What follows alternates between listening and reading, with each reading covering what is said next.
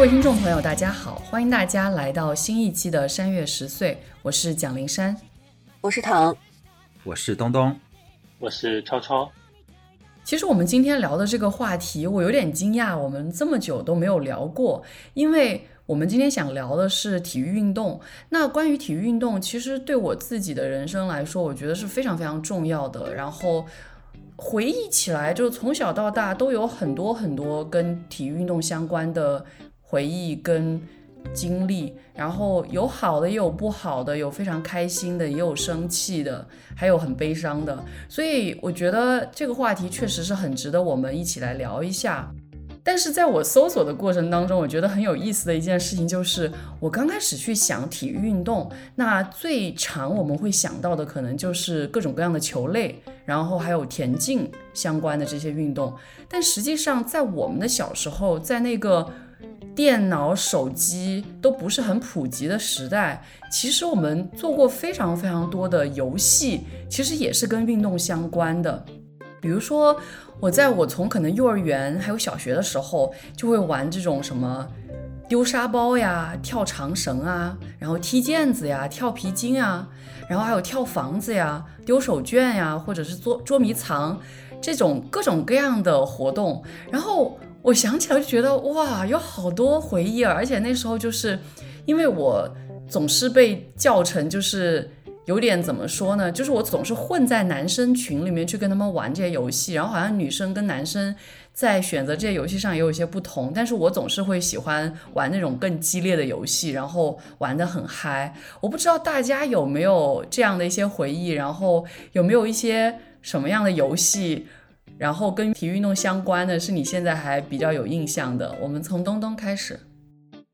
那灵山说到这个童年的这个跟运动相关的游戏这部分，其实我小时候也还挺多回忆的。而且灵山说到的跟性别这一块相关的部分，我也印象很深。因为小时候呢，就是那种特别激烈对抗的那种游戏，其实我是不太擅长的。所以有时候呢，我就会参与到，比如说像是跳皮筋啊，然后包括跳房子啊。这样的游戏里面去，然后这样的游戏呢，通常都被认为是只能女生去玩的。如果男生参与到里面，然后就会经常遭到旁边的男生的那种。异样的眼光吧，但是因为我都是跟我们院子里的那个就是邻居一起玩，所以可能在家里玩的时候还好。如果是在学校玩的时候，有时候你都会羞于承认说哦，男生也会跳皮筋之类的。然后另外一个我小时候会经常参与的，就是现在想来其实算是运动，但是我小时候并不认为那是运动，那就是爬山。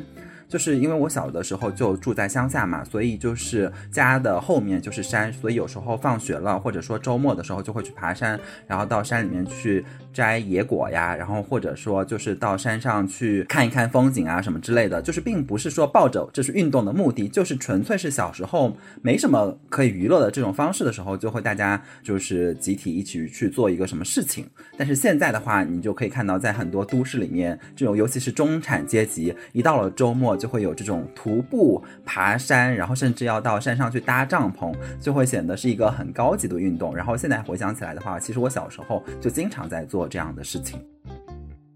我觉得这个我跟东东也有非常相似的经验，就是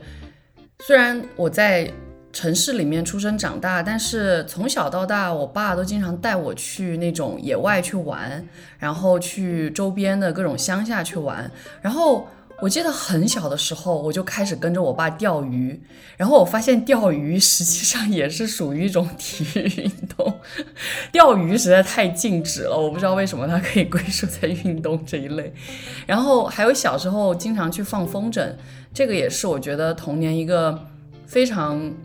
有回忆的这样的一个印象，就是那个画面马上会出来，然后边跑边让那个风筝飞起来的那个感觉，然后再包括去游乐园里面玩那种漂流的项目，然后这个其实也算是一种体育运动，但当然不像是那种怎么说呢？现在做极限运动那种漂流，然后特别危险的那种漂流，但是在桂林也有一些地方是蛮浅的，然后。水流很急，然后石头也挺多的那种状态下去一些漂流，就不是游乐园那种。有一个地方我记得叫做五排河，在桂林，然后还算是蛮有名的一个漂流的地方。然后再包括现在很喜欢讲的叫做徒步，或者就像刚刚东东提到的像登山这种，其实从小好像我都在玩，只是现在被归类成了一种好像大家什么要团建的时候呀，或者怎么样，然后会去搞的一个项目。但是以前我觉得其实就是蛮日常的，而且桂林嘛那么多山，随便门口出去不远就是可以爬一下山，对。那我想问问躺在这一块有什么样的回忆？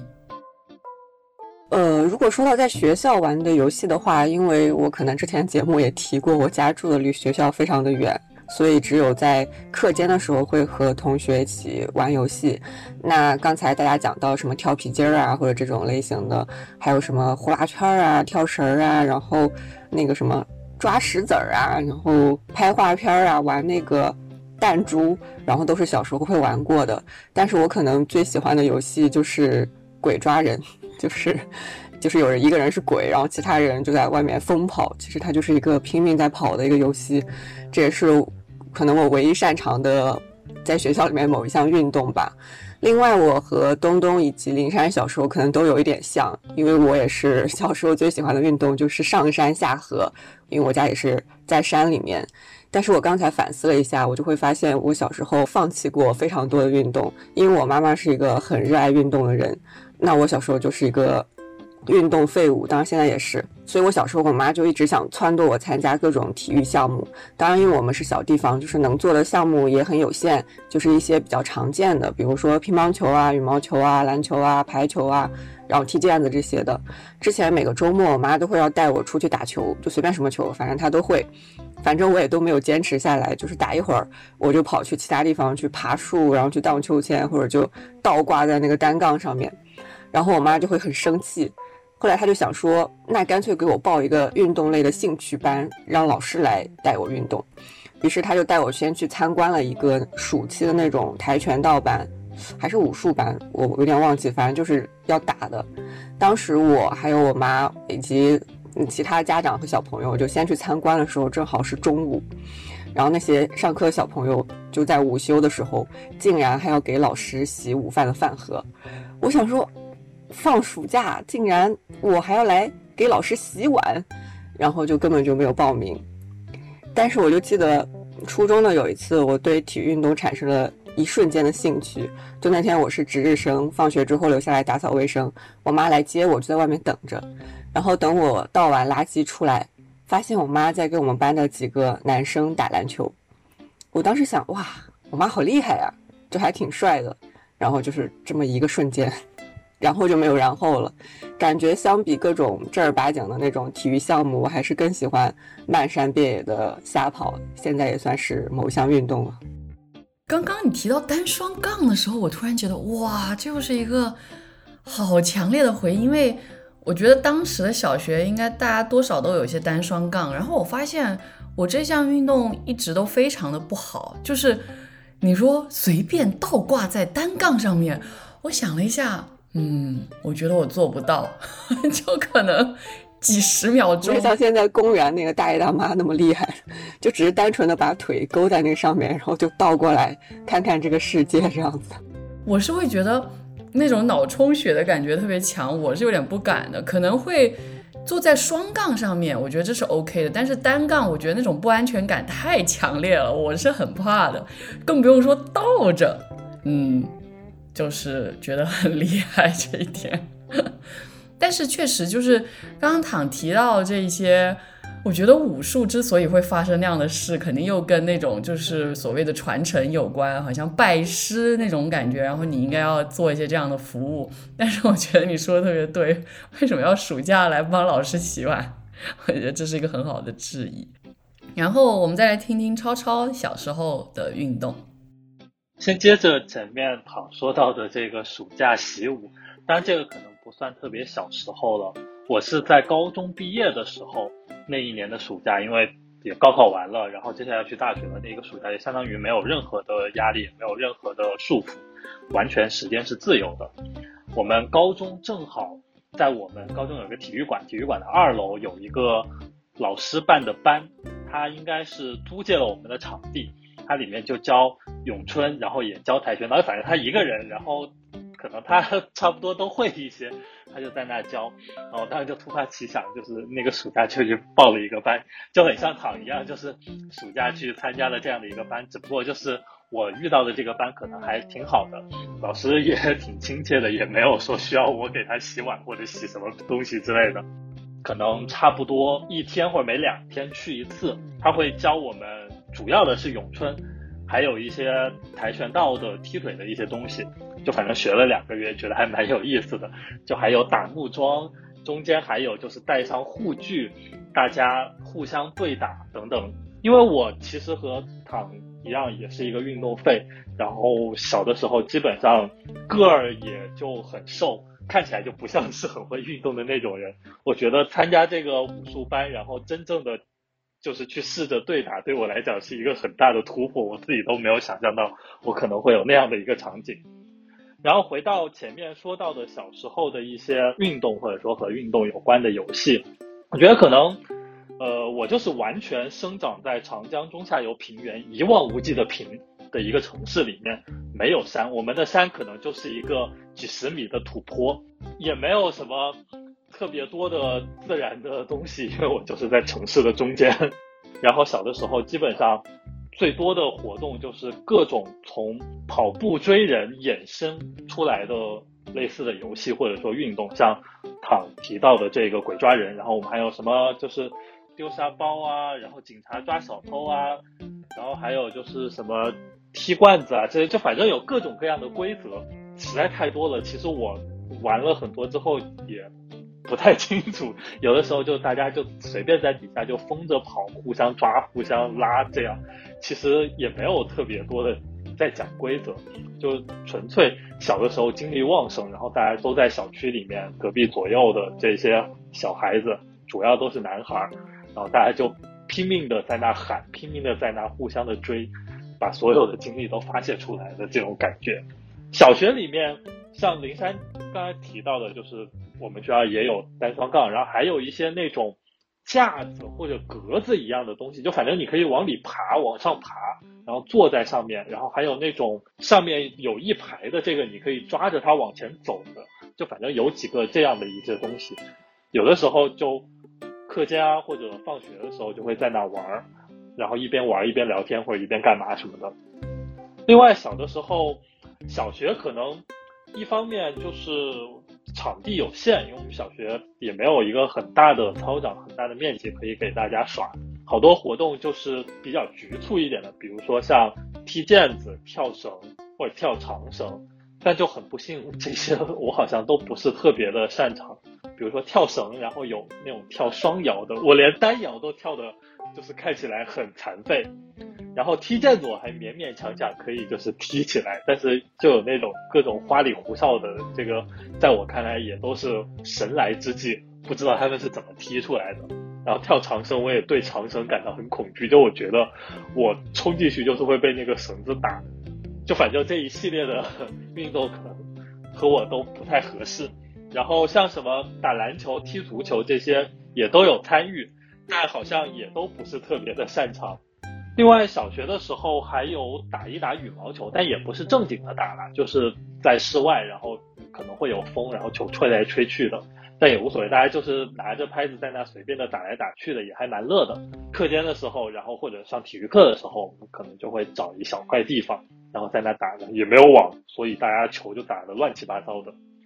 所以我觉得整体就是。小学或者初中那一段时间给我的这个回忆或者说 印象，就很像，就是大家也没有什么规则，也没有什么束缚，大家确实有一些精力需要释放，然后就去做一些可以动起来的事情。最主要的就是大家聚在一起，然后在那疯之类的这种感觉吧。刚才超超讲到。不擅长的运动，我立刻想到了有一项运动是我的一生之敌，那就是扔实心球，真的是折磨了我好多年，就从初中到大学，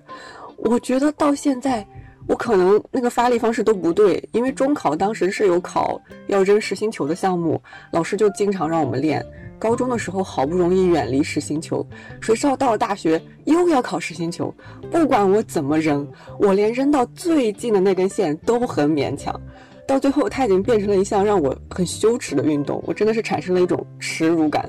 我记得有一个学期，体育老师跟我们说啊，你们先随便扔一下热热身，然后我就去扔了。老师说啊，我让你们随便扔，你还真随便扔啊？我说老师，我不是随便扔的。然后他都不相信，让我又去扔了几次之后，他就走到我面前，站在我面前说来往我身上扔。那我肯定就更不敢扔了呀！我说老师，那我砸到你怎么办？他说没事，你砸到的话算我的。我觉得他心里当时肯定在想，就你 还能砸到我？但是因为他就站在我面前，所以我就更紧张了。我就在那个球举过头顶往后仰的时候，那个球就真实的从后面掉了下去。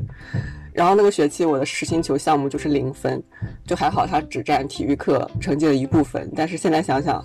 我真的。太丢人了，跟这个实心球永远都过不去这道坎。啊，说到实心球，我也有一个运动，或者说有一个项目吧，是我非常。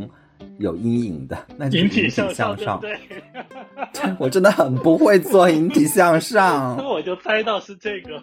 刚才跑说他的实心球掉下去的那个场面很尴尬，我就想到我挂在杠上面，然后整个人挂在那一动不动的样子也很尴尬。对，而且我跟你说，因为清华它是有一个标准的，就是你要做到六个还是几个以上，你才有分。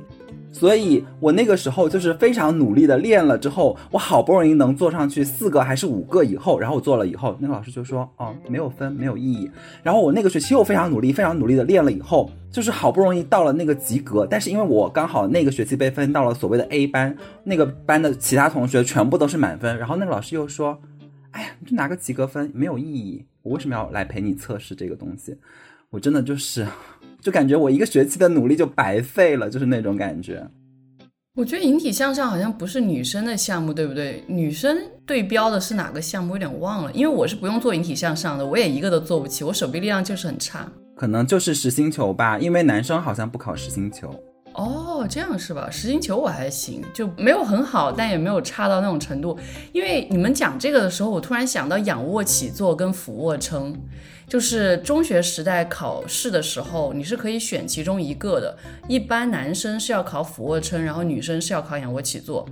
当时我有一个女生的同学就很厉害，她俯卧撑可以做好多好多个，而且是一个特别小巧的女生。然后我当时又特别不服气，因为我从小。哦，我小学的时候体育蛮差的，但是后来我体育都还可以，然后我就很想试着做俯卧撑，但我就发现我一个标准的都做不了，因为手臂力量就是太差了。然后仰卧起坐我也做的不太行。我印象特别深的一件事，也是应该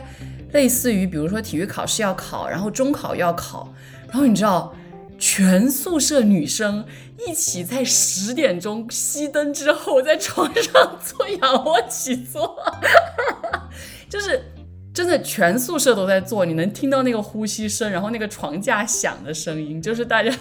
特别努力想。因为仰卧起坐，我觉得也是对我来说特别难的，因为就是所谓的腰腹部力量也是比较难练的。就大家容易练的都是腿部的力量，然后其他地方就非常难。我就觉得，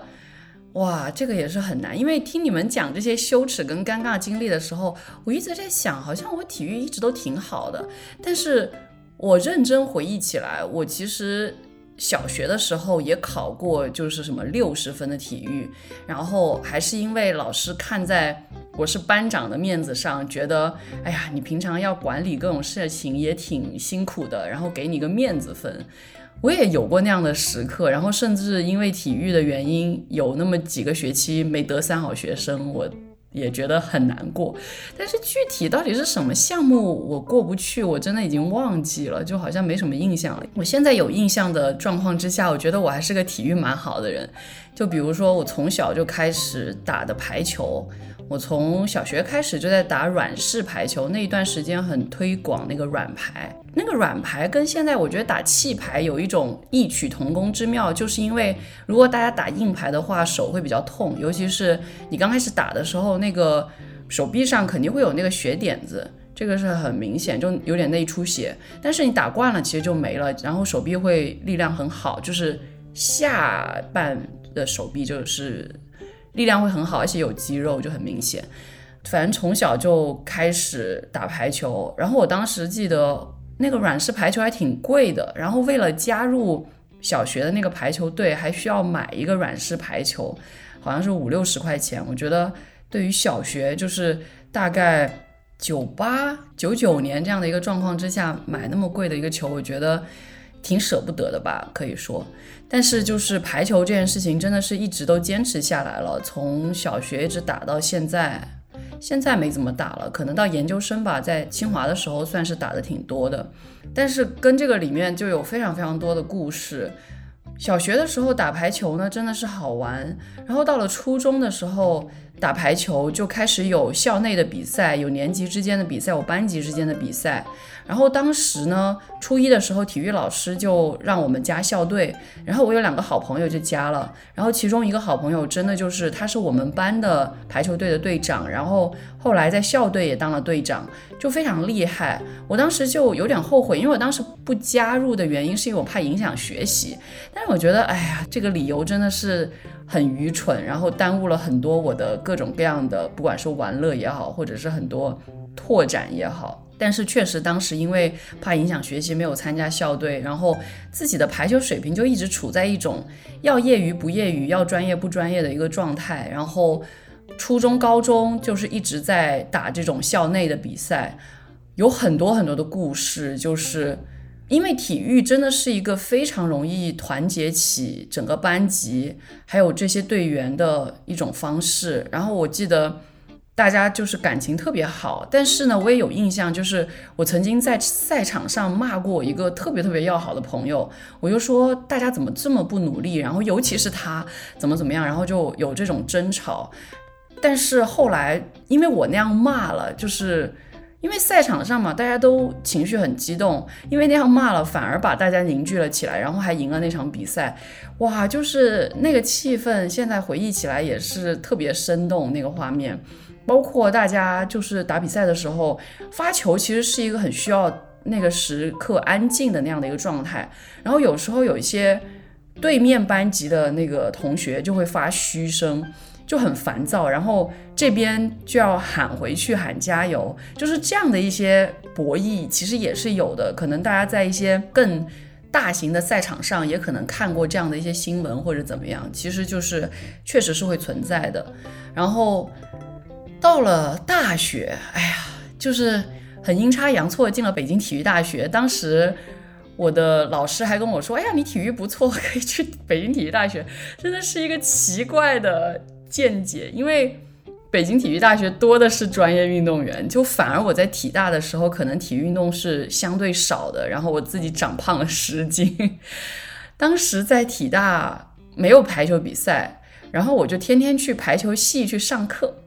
然后上各种各样的就是非专业的排球课，然后搞得我跟排球系的老师就玩的特别好，然后他们也会记得有我这么一个人，就是。不是排球运动员，但是会记得有我这么个人，然后有时候我还帮他们做做翻译什么的，就是会有这样的一个印象。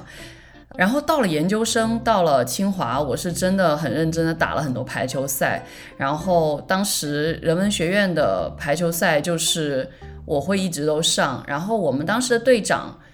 我跟他之间也有很多的故事，就是哇，这个故事太多了，大家可以回到我们最初的一些节目里面，我应该多多少少有提过一些，就是有很多的纠葛。我当时想很认真的练排球，但是因为其他的种种原因，就是被一些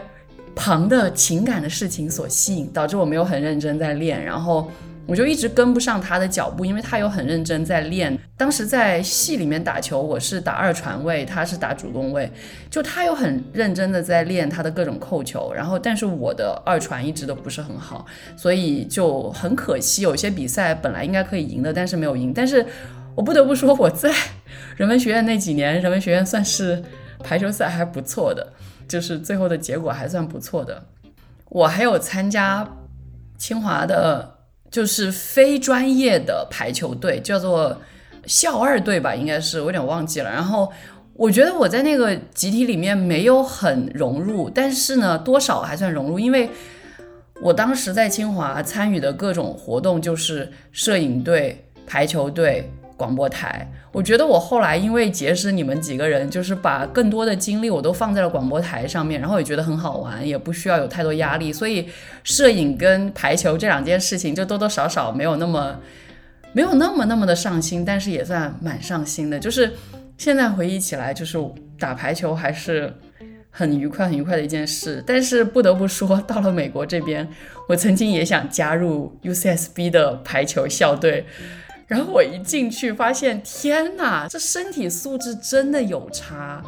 因为我那时候跟我一起打排球那人文学院的队长，他去了爱丁堡大学去读研，也是有这种感觉，就他已经算是很高了，他应该有一米七几，甚至快一米八的样子了，但是他站在那一群英国人当中。尤其是白人、黑人那样子，好像还是白人比较多吧。他的那个队伍里面，还是身体素质会差一些。但是他其实融入的很好，至少我从朋友圈看他打排球的样子，我觉得还是很帅。但是我真的，我就完全进不到这个里面了。就是你的灵活性、你的力量，我觉得都比不上在美国长大的孩子。我不想说都是白人。其实也有很多亚裔的小孩在打排球，但是就是真的啊，好差，我真的好差。所以就是我试过两次去参加那个排球校队的遴选，都失败了。就是，嗯，后来打排球就变成。有点像活动，然后锻炼锻炼身体，但是因为排球是一项集体运动，需要很多人的参与，所以也没有真正能坚持下来，就打的就比较少了。大概是这样。我讲了好多打排球的事哦，我想问问东东，就是从小到大你经历的一些各种各样的运动是怎么样的？林珊说，他到了大学以后，发现说，哎，周围的人都非常擅长运动，反而可能显得他没有他在小学、初中的时候那么突出。但是我其实小的时候，我是一个非常不爱运动的人。我非常记得我爸以前小的时候就会经常跟我说，你要多出去运动，多出去玩，不要老窝在家里面看电视啊，或者看小说呀什么之类的。然后包括说我其实初中的时候。跟唐不一样，唐可能是他妈非常希望他去从事一些运动，但我可能是为了融入那个集体，然后初中的时候就。去参与我们班的这个篮球运动，然后参与我们班的这个足球运动，然后偶尔也就是偷偷的，就是会私下然后练习投篮啊，或者说练习一些就是这个足球的这个传球啊、运球啊这些。但是我发现我真的非常的不擅长，而且就是篮球、足球这种非常集体的运动呢，它又是非常讲究你的这种身体素质，然后就是身体的这种对抗。然后包括说你要有非常快的这种就是爆发力，这些东西都是我不太擅长的。所以就是当我还在那个集体里面的时候，我当然会固定的时间去参加那些运动，但是我其实没有特别从这些运动里面感受到快乐，反而是到了大学以后，进入了所谓的这种就是五道口男子体育学校以后，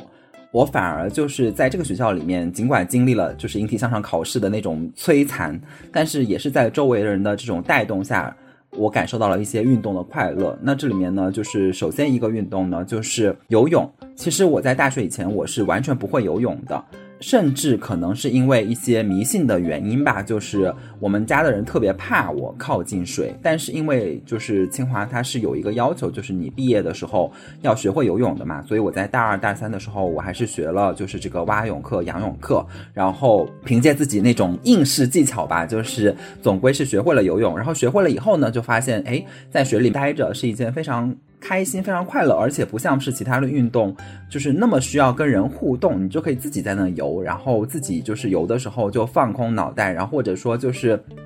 想一想，就是你平时没有时间去思考的一些问题，都是可以在这项运动里面去做的。然后第二呢，就是我在大三的时候就是选修了这个网球课，然后。我发现就是网球和羽毛球是比较类似的，然后它就是只需要两个人或者说四个人，就是隔网相对，也没有这种肢体的碰撞。那对我来说，这个运动就相对来说是我比较能够感受到快乐的一项运动。而且呢，就是因为就是清华大一的时候要考那个三千米。然后三千米呢，它其实算是一个中长距离的跑步，它不是像是一百米啊或者八百米啊这样的距离的跑步，也不像是那种马拉松的那种十公里啊，甚至可能更长的这种距离的这种跑步。三公里其实对于你的这种跑步的耐力和速度的分配要求还是比较的高的。但是我大一的时候没有特意的去练习，然后就取得了相对还不错的成绩。然后我就发现说，哎，原来我在耐力这件事情上啊，也是有一定的这个天赋的。然后到了我研究生的时候，我就有一段时间就是加入了这个清华的这个晨跑队，每天早上五点钟就会起来，然后去跑个五公里，然后甚至十公里，然后也一度就是去在清华校庆的时候，那个时候有所谓的这种校庆跑，就是清华今年是多少周年校庆，你就围着那个操场跑多少圈，然后我就记得当时已经是清华就是一百多周年的这个校庆嘛，然后就围着那个操场跑了一百多圈，然后而且当时并没有。觉得说啊，这是一件特别特别吃力的事情，就不像是可能有一些人，如果平时你没有就是参与这种跑步运动的话，可能跑十公里下来，那可能就是一个比较大的挑战。但是我当时其实就没有感受到这是一个非常大的挑战，所以就是完全是进入了就是大学以后，我才感受到了一些运动的快乐。刚刚东东讲跑步的这些的时候，我真的也有蛮多回忆的，因为我记得小学跟中学时代。小学有没有我有点忘了，但中学时代是女生跑八百，男生跑一千嘛，这个好像是一个基本的呃运动项目，然后也是测试项目。运动会的时候也是其中的一个项目之一。然后我印象很深，因为大家都不喜欢跑这个，就很累，因为没有人会很坚持的，像刚刚东东说的，在大学时代那种坚持晨跑啊，或者这种耐力的训练，所以。基本上要跑那个的时候，就是每个人跑完都是半死的状态，然后到了运动会的时候，就没有人愿意报八百米。然后因为我是班长，然后呢，我确实也比较喜欢运动，所以我就每次都承担这种最没有人愿意选的运动项目，然后我就每次要跑八百。然后每次报完名之后，我都信誓旦旦的说：“好，我要开始做耐力训练，我每天都要坚持跑。”然后 就是并没有，然后又是靠着自己可能一直以来比较喜欢运动的这样的一个身体素质去跑，然后跑完之后又是 半死，我就对这件事印象很深，所以我对于跑步一直没什么兴趣，但是不知道为什么就很奇怪，我从小学一直到高中参加运动会的时候，一定会参加某一项跑步的项目，不管是这种长的。像八百还是像五十一百两百这种稍短一些的，或者是像接力赛就一百两百的这种接力赛，我都参加过好多。所以我对于跑步其实一直都不太喜欢，我只是觉得，哎呀，因为一个集体，我需要站出来，然后需要去参加这样的项目。所以到了大学之后，就是因为当时就是很多女生想减肥啊，然后想健康减肥，那可能跑步就是一个特别好的方式。就很多人会绕着操场去跑啊，然后体大其实有很多很好的这些田径的这种场地，但是我当时就很懒。我现在想一下，我都不觉得我有跑过几次那些场地，但是到了研究生的时候，就是因为那个。子操就在楼下，每天都会看到，就觉得有点不好意思，就还是坚持了一下，然后跑过一些绕圈，这样子跑绕圈，但是也跑得非常的不认真。我是直到因为这几年疫情，不能去健身房，也不能去任何公共场所吧，就是，然后我在想啊，我怎么锻炼呢？除了在家里面跳跳操之外，可能最好的就是去。我旁边的那些就是所谓的 trail，就是叫做什么，就是各种徒步的这种路径去跑步。因为我一走出去，其实十分钟就基本上快到海边了。然后海边有很多的这些跑步的这种路径叫做 trail，然后我就会绕着跑，可能跑一个四十分钟、五十分钟，跑跑停停，跑跑停停，反而有一点点养成了跑步的习惯。然后我到现在来了。杜克这边也会绕着校区的那个校园跑，就觉得哎，其实还蛮舒服的。然后看看周边的风景，然后看看人们的互动，就好像比如说躺很喜欢在巴黎散步的那种感觉。我觉得，所以我觉得我对跑步真的是有一个很不一样的转变过程。不知道就是躺有没有这方面的想法呢？因为我前面讲过，就是我小时候就是体育很废，但可能唯一比较擅长的就是跑步，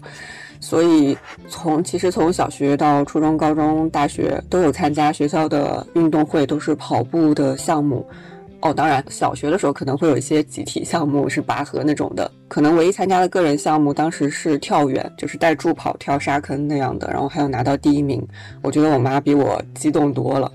到了高中之后，我们学校对运动会算是比较重视的，会专门放几天假，然后搞运动会，各种项目都很齐，还会真实的发奖牌。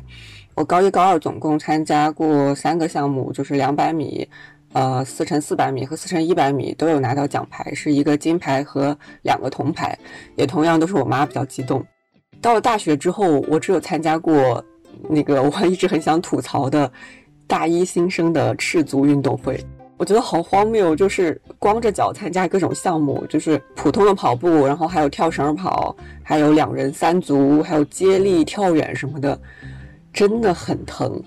就比你光脚在马路上都要疼，因为东操那个橡胶跑道本来就已经很老了，还有一些沙子和小石子儿什么的。当时那个给我留下很深的印象。还好我后来参加运动会的方式就变成了广播台成员，念那个稿子什么的，然后又逐渐变成了主办方，因为当时在文体部，所以也是要帮忙组织马杯什么的。我觉得确实清华的这个体育氛围带给我很大的影响，我也是在当时养成了跑步的习惯。因为本来我们就是要考一千五嘛，有的时候需要练一练，到后来不需要练了，在心情不好的时候也会习惯性的去操场跑一跑，就是越跑越长，越跑越久，然后再去吃宵夜。还有一个这个大学时候带给我的一个体育上的影响，我觉得应该是种类丰富的体育课。因为其实小时候可能很多人都有那种体育课被其他各种课占的经历，如果没有被占的话，我们的体育课也就是一开始跑两圈，然后大家就自己玩。所以在本科以前，我对体育课的印象基本都跟体育没有什么关系，反而是大学之后，因为学校对体育的重视，不得不认真的上了很多体育课，而且因为我的一些愚蠢的操作，不得不上了一些我未曾想过会选的项目。因为清华提供的那个体育课可选项很多嘛。有的就很热门，比如说我一直想选女子防身术，然后从来没有选上过。还有那个什么皮划艇之类的，好像也挺热门的，但那个不是我想尝试的项目。当时大一不是自选的，就是老师的主业是什么就教什么。大二大三是自选，大四是有补课，因为前面的体育课是可以退的，但是因为要修够学分，所以要在大四补。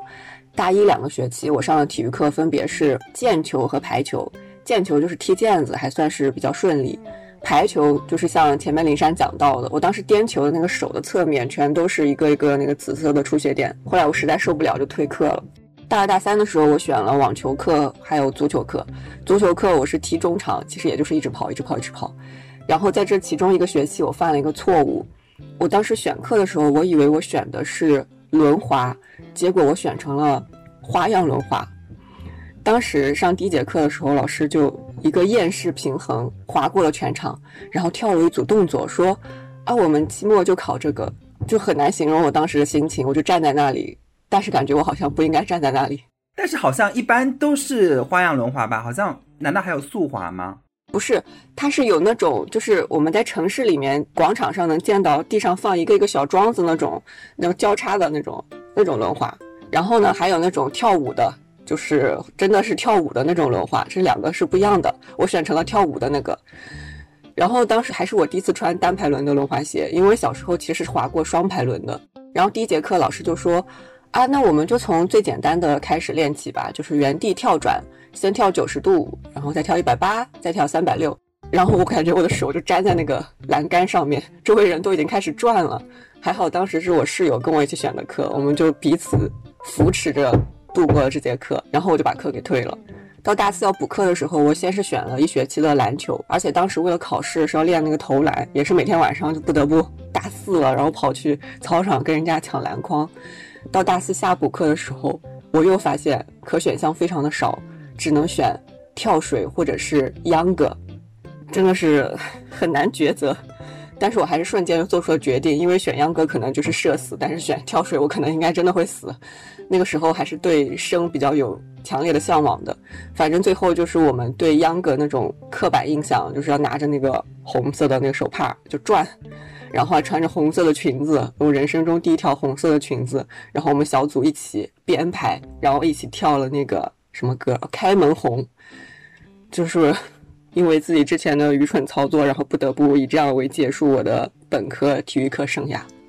躺刚刚在说他在那个跳水和秧歌之中选择了秧歌，但是我是在研究生的时候，明明已经没有体育课的情况下，因为我当时参加晨跑队，晨跑队里面有一个人是跳水协会的，然后他们跳水协会会在周末组织大家去进行那个跳水的那个活动，然后他们已经可能平时训练了四五周吧，然后我就说作为朋友的身份，我也去玩一下，然后我第一次去，我就从那个三米台跳下去了。也没有什么反应，我觉得还挺好玩的。是因为我不会游泳。其实我小时候和东东前面讲的也很相像，就是我小时候因为是在河边长大，所以我爸妈反而不想让我学游泳，他怕我学会之后反而会去到更危险，或者自己偷偷跑出去 去水库玩啊之类的。因为我们那里每年都可以见到小朋友溺水，然后下水玩溺水的这些事件，所以我到现在都还没有学会游泳。我其实。也有类似的这种经历，但是跟爸爸妈妈不希望我学会游泳没关系，是因为我小时候非常小的时候学游泳，大概还在幼儿园的时候学游泳，然后溺了一次水。我不知道我在三月十岁有没有讲过这个故事。当时就是我还在学，然后就扒着那个边框，就是那个游泳池的边在游，然后岸上就有个小孩儿，我都不记得是男是女了，反正就一直在跟我讲笑话，你知道吗？我整个人就。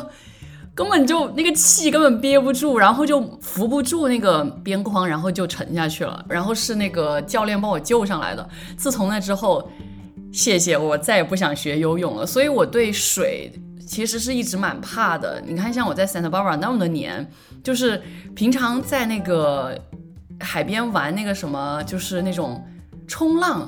然后还有各种。怎么讲，我都不知道那些运动的项目叫什么名字，就是有一根东西可以支撑着让你去滑的那个，就各种各样的，真的都谢谢不用。就是我对水上运动就特别的恐惧。但是刚刚听唐讲他大学时代选的体育课，我突然很好奇，然后也翻出了我的大学时代上过的课，然后发现。哇！我大学时代把所有的排球课都选过一遍，就是硬排、软排、沙排全都选了，然后还学过跆拳道，然后还学过那个健美操。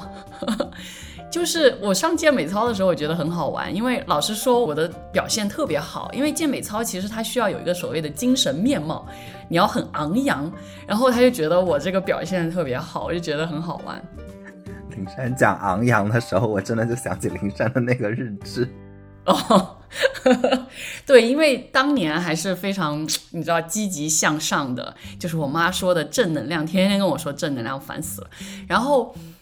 其实体大也是有非常非常多的就是体育课可以选，然后我记得最有名的一个是可以选击剑。但是我就觉得，哎，我好像对击剑也没什么兴趣，所以就一直也没有选，也不知道学过的朋友会有什么样的感受。然后我不知道另外这个项目有没有完全忘掉了，但是体大是有自己的马场的。我在想，哎，有没有赛马这个体育课可以选？一点印象都没有了。但是我觉得我还会蛮好奇的，因为我唯一骑过马还是在那种游乐园里面，就是有那种小马可以骑。对，所以蛮好奇这个事。然后我在清华选了什么体育课，我印象不太深了。但是我肯定也选过排球，就应该选过很多的排球课什么的。对，那超超呢，在这方面有什么？首先我要纠正一下东东前面讲到的一点。就是他说我们学校本科要求要学会游泳才能毕业，就是那个在我们的年代没有这个要求。你看，这是唐，就是不会游泳。我就是一个活生生的例子。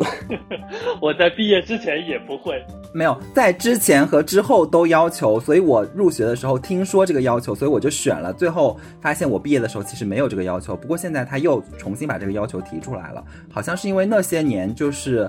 清华的那个游泳馆被。就是那个奥运会征用了，所以它中间暂停了很长的这个时间，这个要求，但是现在已经恢复了。就是在我毕业之后，但我还在研究生，所以还在学校里面的时候，就有听到就是出来了这样的一个要求，他就觉得非常的庆幸，因为我本科的时候确实就有同班同学他不会游泳，然后他为了强迫自己学会，他就去选了游泳课。因为这样，为了不挂科，他就必须得学会游泳。最后他中期退课了。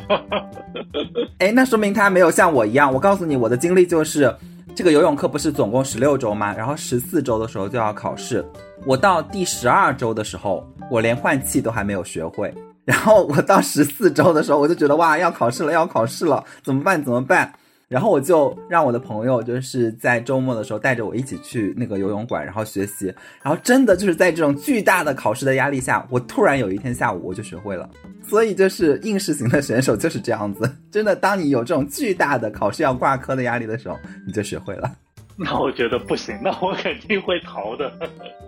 我也有觉得不行，肯定不行。你不要低估我们对水的恐惧。对，就真的，我觉得其实和体育从小到大相伴的这个过程。我觉得我的运气都挺好的，就是游泳这一项，就真的是有多位贵人相助，我才终于克服对水的恐惧，勉勉强强的学会了一点。首先在大学的时候，有一个学长，然后在我们一起去水立方还是哪去玩的时候，然后他就强迫我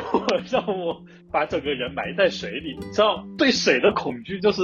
你完全没有办法把整个头全都埋进去，你就会觉得很抗拒，然后就在那跨出了第一步。后面又是有朋友和我一起去游泳馆教我浮在岸边上，然后踢腿，然后后面又是有一个学长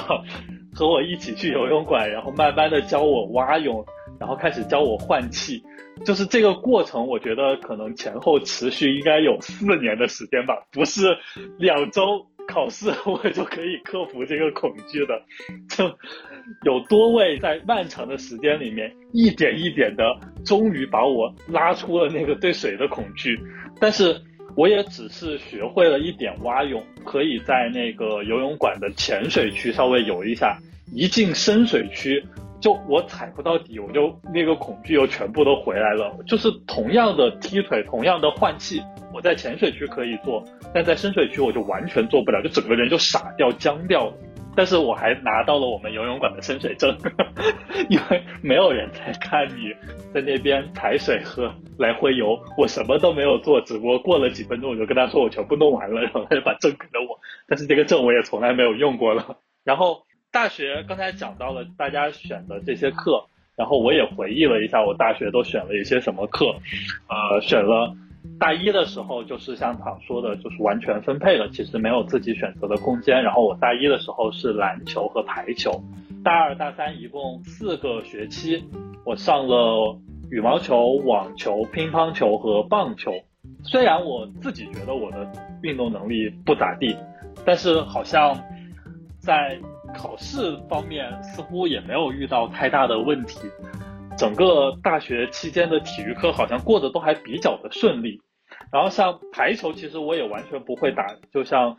躺和林珊说的，就很疼那个手。然后下手接球的时候，你根本就是控制不了那个球往哪个方向走。我觉得那些会打排球的人都太厉害了。然后我觉得上手接球至少它不疼，我还能接受一下。然后像篮球，我也是勉勉强强。最后考试应该是考三步上来，也勉勉强强就过了。羽毛球和网球还有乒乓球可能还好一点，然后棒球也还好一点，就是专业上面就还行。前面讲到的引体向上，虽然第一个学期去做引体向上的时候，就像一个等待晒干的咸鱼挂在那边给大家参观，非常的羞耻。但是有一个学期，我不知道怎么突然就开窍了，也可能是机缘巧合，就反正那根杠和我非常的契合。我就甩的飞起，你知道，就是不能在那干拔，一定要配合那个杠，它稍微有一点点，它可以上下起伏，就它有一点点弹性，你要配合那个弹性甩起来、荡起来，然后你就比较容易起来。那个学期的引体向上，我做了十一个，无论是之前还是之后，再也没有达到过那个高度了。直到如今，我都无法想象、无法相信，我竟然可以做出十一个引体向上，然后长跑。有的就觉得无所谓，有的就是从没有喜欢变得喜欢。但对于我来讲，长跑就是和引体向上一样。如果说引体向上的时候我就是被晒的咸鱼，那长跑的时候可能就像一个报废的拖拉机一样吧。三千米跑到后面几圈的时候，我会觉得鼻子也塞住了，然后喉咙也被痰堵住了，就整个人就呼吸不过来，要撅过去了的感觉。我们的三千米每个学年应该是有一个学期会需要考三千米，所以一共要考三次。前面两次我应该都少跑了一圈，因为确实老师在那边也数不过来，然后我就划了个水，少跑一圈。到了三年级的时候，就想说，我是不是也稍微圆满一次？然后三年级就非常努力的把三千米就真正的跑完了，最后成绩也还可以，就好像我撑一下也可以撑过去，但是要死的那个状态还是要死的那个状态。但反正我觉得整体而言，就是体育课对我来讲。就也没有特别的困难，考虑到我个人的这个身体素质和我的这个运动能力，我觉得应该算是运气挺好的了。然后在这里这些运动里面，有一项可能前面大家都没有提到过的，就是棒球。这个其实可能在国内玩的也比较少一点，但因为我从小就是看日本的漫画动画，就里面棒球的元素非常非常的多，就可能对于他们而言，就是他们成长的一个重要的回忆。然后就让我可能产生了一种莫名的这种情愫，让我觉得非常想去试一下。就在大学的时候报了棒球课，我觉得还蛮好玩的，而且。似乎对身体素质的要求也还可以，就可能我们的这个水准也比较的低，所以也显现不出太大的这种身体素质上面的差异。击球啊，然后去跑、去接球啊什么的都还 OK，但是投球我觉得还蛮难的。可能对于我们就是每个星期去上一节课这种训练的强度而言，要把球精准的投到那个好球区的那个范围里面。确实是比较困难一点。后面上完棒球课之后，我就加入了我们系的棒垒球队，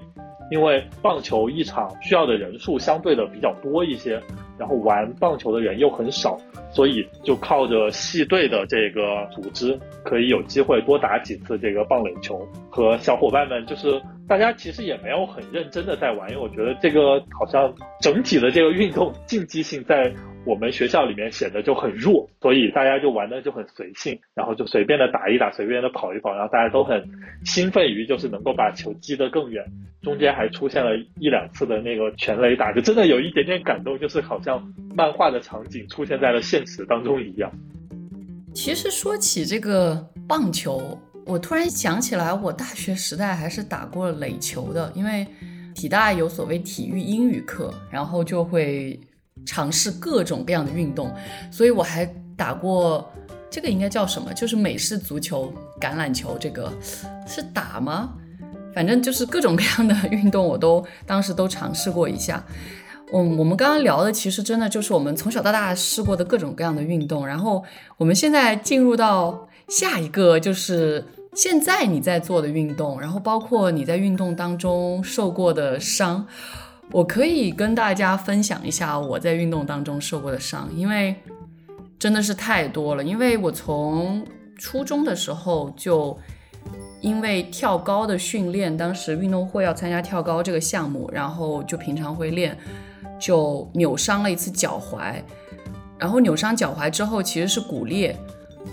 因为那个骨裂导致我三个月都没法走路，然后每天我都是我爸背着我回家的。就是背着我，然后开车回家。就本来我是住校的，就有三个月我都没有住校，因为那一个受伤导致我的脚踝就是非常习惯性的开始受伤。所以我在高中的时候有一次打排球，就是又扭伤。因为打排球如果再往前进行一个那样子的互动或者说对抗的话，其实很容易扭伤的。尤其是你要拦网的时候，跳起来在落地刚好踩到对方的脚，就特别特别容易扭伤。具体怎么扭伤的我不太记得了，但是反正那时候也是扭伤。然后那次我就在学校住的，当时就是有一个男生同学，每天都背着我上六楼。我因为初中的那次扭伤，就体重开始激增，所以我到高中的时候其实就很重了。然后我就觉得很对不起他，就是老要他帮我背回去。后来我就决定算了，不要你背了，我就自己开始单脚跳。我真的是，所以我从可能初中开始，我的两边脚就是很不一样大的。我的左脚比我右脚大很多，就是因为右脚受过伤，然后左脚一直单脚跳。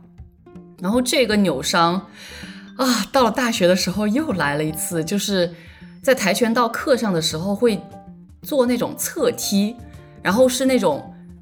跳起来的侧踢，然后一落地没有踩稳，又扭伤同样的地方。然后体大真的是很厉害，体大的校医院有专门的当然，他没有经过那种特别怎么说，就是很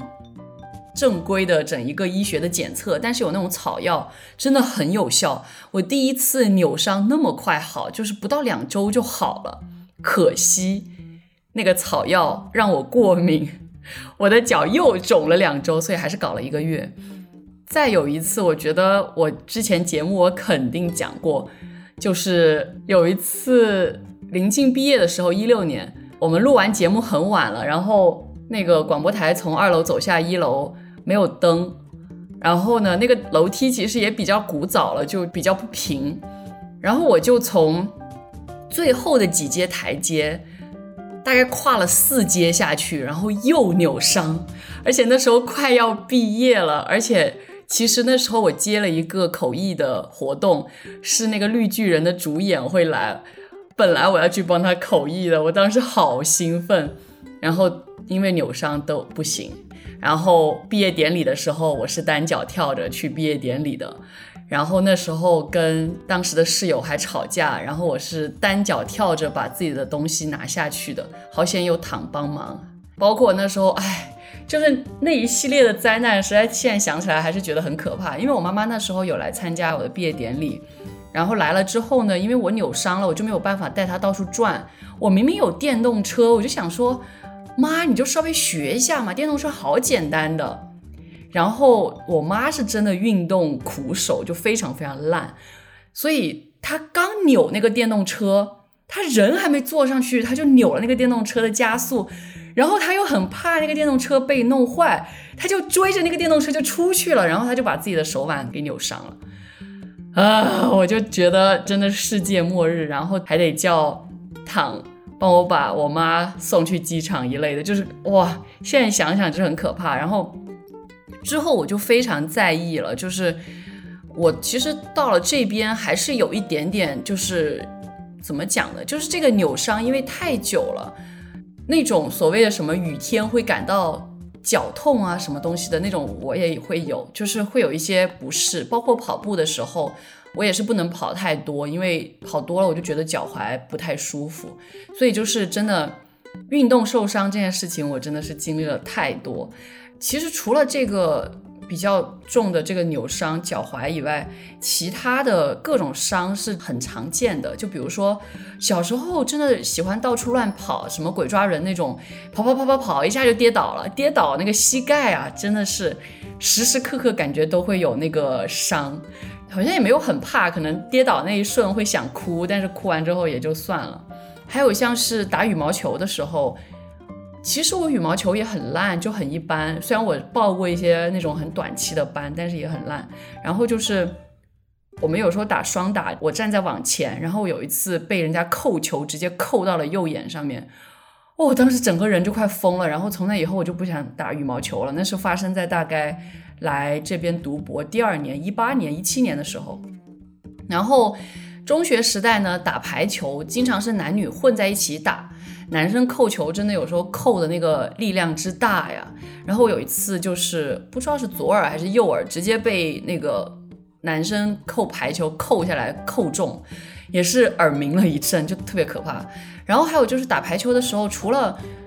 学点子之外，其实学点子真的你打多了之后就没有了的，然后你就会觉得手特别硬。但是其实打排球，如果你传球的话，很容易扭伤手指。所以就是一定要做好热身，这些很重要，但是还是会容易搓伤手指。所以我打排球的时候，经常因为我传球水平也不是很高，我本来自己也是打工位的，就是哎要传球，就有时候经常会扭伤手指，然后只能绑那种绷带继续打这样子。然后还有一个跟伤可能没那么大关系，但是打沙排真的是很容易晒黑，就是黑到不行。但是好险，我每个冬天都会白回来，就还好。所以这可能是我自己运动受过的各种各样的伤。至于我现在在做的运动，刚刚有提到过，就是我会去健身房健身，做一些力量训练或者是有氧的训练，然后也有跑步，呃，一般都在室外跑。然后还有就是会去爬山或者叫徒步或者登山这样子。就这些可能是我平常日常会在做的一些运动，也是为了身体健康。我现在真的不觉得，就这些运动项目都不会让我有那种很喜悦的感觉。我比较喜欢参加集体项目，但是集体项目就需要找那么多人，就真的比较困难，所以就很难。然后包括球类项目我也相对喜欢，但是就是 again，球类项目没法自己一个人搞，对。另外，我一直很想尝试的一个项目，但是后来就渐渐放弃了的一个项目，就是蹦极。我从小去游乐园的时候就看蹦极，就觉得哇，好爽啊，就那样下来。然后，但是其实我又很怕失重的感觉。其实像那种。我不知道你们去游乐园的有没有坐过那种什么海盗船，或者那种非常恐怖的过山车，倒着那种过山车，就是会有很强烈的失重感。我其实是很怕失重感的，因为我觉得坐飞机的时候那个失重感就已经让我觉得不舒服了，所以后来就渐渐的放弃了蹦极了。大概这是我的，我想问问东东，你是怎么样？我现在会做的运动，基本上非常日常会做的运动，就是为了减肥，然后在家里面跟着刘畊宏啊，或者说跟着 Keep 啊，或者说跟着 B 站的一些这种健身的 UP 主啊，然后在家里做一做运动。那主要的目的都是减肥，是感受不到运动的快乐的。那除此以外呢，就是还会去做的一些运动，就是羽毛球啊、网球啊，然后这些运动。但是呢，就是疫情之后呢。比较便宜的，然后也比较近的那种高校里面的这种运动场所都进不去了，然后外面的那种场地都比较难预约，然后也非常的贵，所以这些频率都下降了很多。然后最近就是国内的话，非常流行的一个运动就是飞盘。那因为我们公司也会每周都组织这个飞盘运动嘛，但是因为我之前一直都在出差，所以也没有参与到当中。但是听我的同事们说，就是飞盘就是运动量也比较大，然后相对来说也比较有互动性和趣味性，然后入门起来也没有那么难，所以可能之后也会考虑尝试参与一下吧。然后运动受的伤这块的话，我听灵山说的，我就觉得说我好像跟他相比，我真的就没有是为运动受过那么严重的伤。那小的时候有一次是去轮滑，然后摔倒了之后扭到了这个手腕，那还算是比较严重的了。然后之后其实我没有特别印象深的这种运动受的伤，但是我工作了以后稍微受一点点伤就会留下疤，包括我去滑雪。两次就是陪客户滑雪，我的那个脚上起了水泡以后，都留下了非常大片的疤。然后包括说我有一次打网球，然后只是轻微的在地上摔了一下，擦破了，然后也在脚上留下了疤。我就是一个很容易留下疤的人，但是实际上从受伤的这个程度的角度上来说，并没有很严重。哦，滑雪又是另外一个噩梦，我真的很讨厌非平地运动。除了水里面以外，雪也不太行。就我是个南方小孩，滑雪真的是我唯一一次滑雪在北京，然后滑了一上午，跌了一上午之后，我那天下午大家滑的特别嗨，还一直在滑，我就在那个滑雪场，我都忘记是北京哪个滑雪场了，我就在滑雪场里面那个有个咖啡馆，我就坐了一下午，就滑过一次，就是再见，我再也不要滑了，就这种感觉，然后。每每跟朋友说起这个故事，他们都说：“哎呀，你应该坚持一下的，或者找个教练，其实很快就不会再跌屁股了的。”不行，我不要，我不要。嗯，然后躺呢？其实前面讲过，因为在。本科就在学校养成了那个跑步的习惯，所以来了法国之后，我首先想到的也是继续尝试跑步，因为这边很多人都是直接在人行道上跑，但其实街上人很多，然后还有红绿灯，跑跑停停，我就有点不适应。那去公园跑的时候呢，地上又都是沙子，就跑一会儿就得倒鞋子，我也不是一个很有内驱力的人，就很轻松毫无压力的放弃了。后来是因为经常腰酸背痛，我就有尝试去做瑜伽之类的。但是因为我家真的很小，就瑜伽垫铺开都有一点勉强，也就没有怎么坚持。可能在某个特别的那个部位，比如说肩颈啊，或者是哪里不舒服的时候，然后针对性的做一些拉伸。所以我现在有在做的运动，其实就是骑车和打网球，就是不以通勤为目的，以运动为目的的骑车，顺便还可以逛一逛城市，感觉很愉快。打网球是因为我之前很长一段时间有很严重的失眠和焦虑，我就决定想要重拾某一项运动，最好是相对激烈点的运动，来帮助自己，就是不是为了身体健康，是为了自己的精神健康。就想到以前上网球课的时候还是挺开心的，就重拾起来了。现在就是有人一起打的时候就对打，没有的话我就自己去打墙。其实对失眠和焦虑的这个缓解作用非常的小，但是在打球的前后可以稍微调动起自己的精神状态，就这样坚持了下来。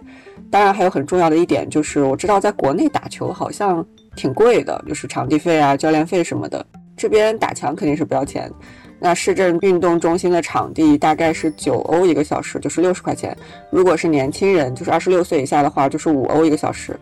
我觉得这个价格也是能让我打下去的原因之一。那前面林珊讲到他想尝试 蹦极什么的，我就想了一些我可能想要尝试的运动，比如说一些对抗类的，就是泰拳、拳击之类的，还有一些像是攀岩这种的，都是我还蛮想试一试的运动。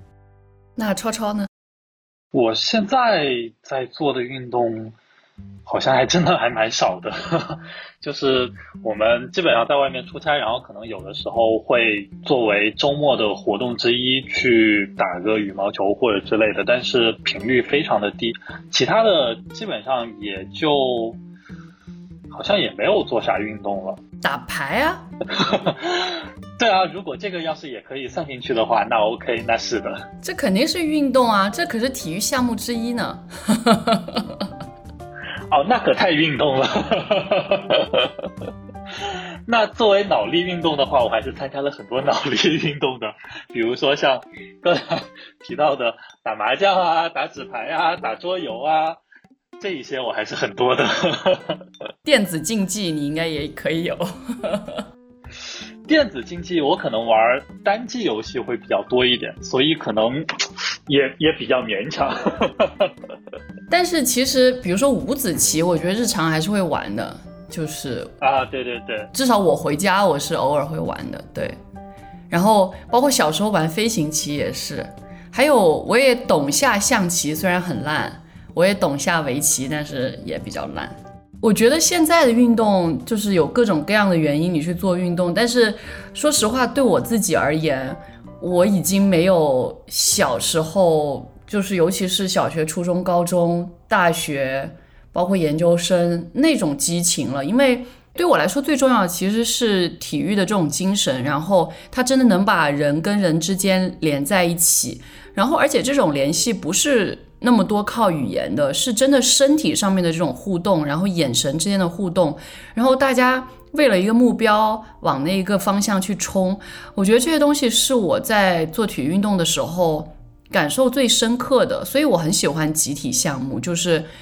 我自己更愿意参与到体育，也是因为这个原因，就是那种人与人之间的连接真的。很美好，但是现在就很难做到这一点了。然后很多时候运动、健身都是自己一个人，然后所以更多的真的就是为了所谓的身心健康才去做这个事情。那我们接下来进入到下一个话题，刚刚说的都是自己做的各种运动，现在我们来说关注的运动这件事情。其实对我自己来讲，我没有很认真的去关注比赛，就是。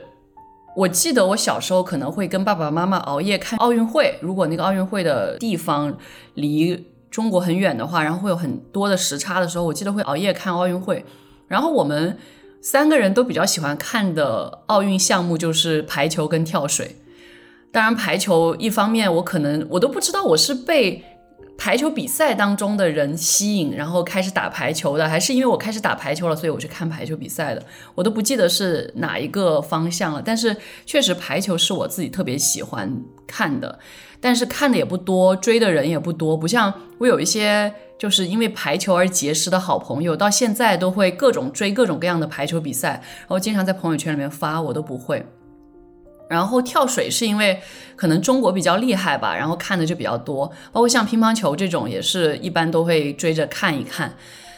所以对我来讲，其实看比赛没有那么强烈的某种执念。包括你看像那种，比如说足球的世界杯，天呐，一到那种时刻或者是什么欧洲的那种各种各样的比赛。我看到朋友圈真的是像疯了一样，尤其是我那些喜欢踢足球、喜欢关注足球的男生同学，就在北京读书的时候有那么一波，尤其是北京人，真的很疯狂。然后在中学时代也是有一些同学非常喜欢看这些足球比赛的，完全没有那种激情。但是我不得不说，为什么我们会做这期节目？其实最开始的缘起是因为东东在朋友圈里面发了费德勒退役的那个朋友圈。其实网球对我来说也没有很重要，虽然我去现场看过美网，但是也还好。我觉得，呃，我看网球也很多是因为网球王子的原因，最开始的最开始，嗯，但是我觉得就还好。但是呢，在更早之前，其实呢，我跟躺说过，就是当时北京冬奥会的时候，我说我好想聊一期羽生结弦啊，就专门聊羽生结弦，因为我真的很喜欢他，就是他是花样滑冰运动员。然后我其实是不怎么关注冬奥会的，相比夏季奥运会那些项目你更熟悉。然后我是出生在南方的小孩，其实冬奥会的项目我几乎都没有碰过。那冬奥会对我来说是很陌生的，但是我真的真的很喜欢羽生结弦，喜欢羽生结弦，所以当时就哎呀，好想聊，好想聊。但是因为种种原因，包括我们俩都特别特别忙，然后各种各样的事情耽搁，就一直没聊。所以刚好费德勒跟羽生结弦。这两个缘起，因为羽生结弦也是近期退役了，就是我们就想，哎呀，那我们就来聊一下吧，然后才会有刚刚我们聊的那么多关于自己的一些关于体育运动的一些想法。所以我要花一点时间跟大家安利一下羽生结弦，就是因为羽生结弦，我也会去了解一下花样滑冰这项比赛。那羽生结弦有多厉害呢？我可以跟大家念一些维基百科。他拥有两届冬奥会，就是二零一四年跟二零一八年的金牌；两届世界花样滑冰锦标赛，就是二零一四跟二零一七年的金牌；四届国际滑冰联盟花样滑冰大奖赛总决赛，二零一三到二零一六的金牌；一届四大洲花样滑冰锦标赛，也就是二零二零年的金牌；还有六届全日本花样滑冰锦标赛，二零一二到二零一五、二零二零到二一的金牌。还有一届世界青少年花样滑冰锦标赛二零一零年的金牌，以及一届世界青少年花样滑冰大奖赛总决赛二零零九到一零赛季的金牌。他是花滑史上首位及目前唯一男子单人滑青年组和成年组主要赛事超级大满贯得主，然后也是。在国际比赛中成功跳出后外四周结环跳，也就是，呃，我不知道这个这个英文怎么念啊，不念了。和国际滑冰联盟认证并列入分值的巴克塞尔四周半跳，就四 A 的选手，这个事情当时在北京冬奥会期间，其实在微博上，因为我那时候每天都在看微博，就被讨论的很厉害。刚开始有好多的讲说啊，这个四 A 能不能承认啊，什么什么的。然后因为今年的冬奥会，羽生结弦只得了第四名嘛，然后就会有很多很惋惜的声音啊什么的。但是在挑战自我这一点上，因为四 A 真的是最难的，现在目前花样滑冰的一种旋转，所以他其实做到了。虽然他跌倒了，但是他做到了这一点，还是最后被承认了，所以还是觉得蛮有安慰的。然后他在今年七月十九号的时候，啊，宣布就是成为职业选手。这个职业选手跟参加比赛选手是两回事，就说明他不再参加竞技比赛了，但是会参加各种各样的滑冰的表演。所以《纽约时报》当时有写文章说，这是一个花滑运动时代的终结。我其实会喜欢上羽生结弦，最开始的时候是无意间在 B 站看了他的自由滑。就是花样滑冰会分所谓短节目跟自由滑，然后在自由滑这里，他当时表演了阴阳师，哇！我当时就惊为天人。就这个阴阳师，他在二零一五到二零一六赛季，然后二零一七到二零一八赛季，还有二零一九到二零二零的赛季都表演过。我当时看的实际上是他参加二零一八年平昌奥运会的版本。其实这不是最完美的一次，而且他当时受的蛮严重的伤，他是真的带伤在比赛，其实肯定脚是很痛的，但他仍然就是坚持下来，然后表演的我觉得非常的好。因为阴阳师的故事也是我很早就读过的，就日本的很多动漫啊、电影啊都有塑造过的安倍晴明这个角色，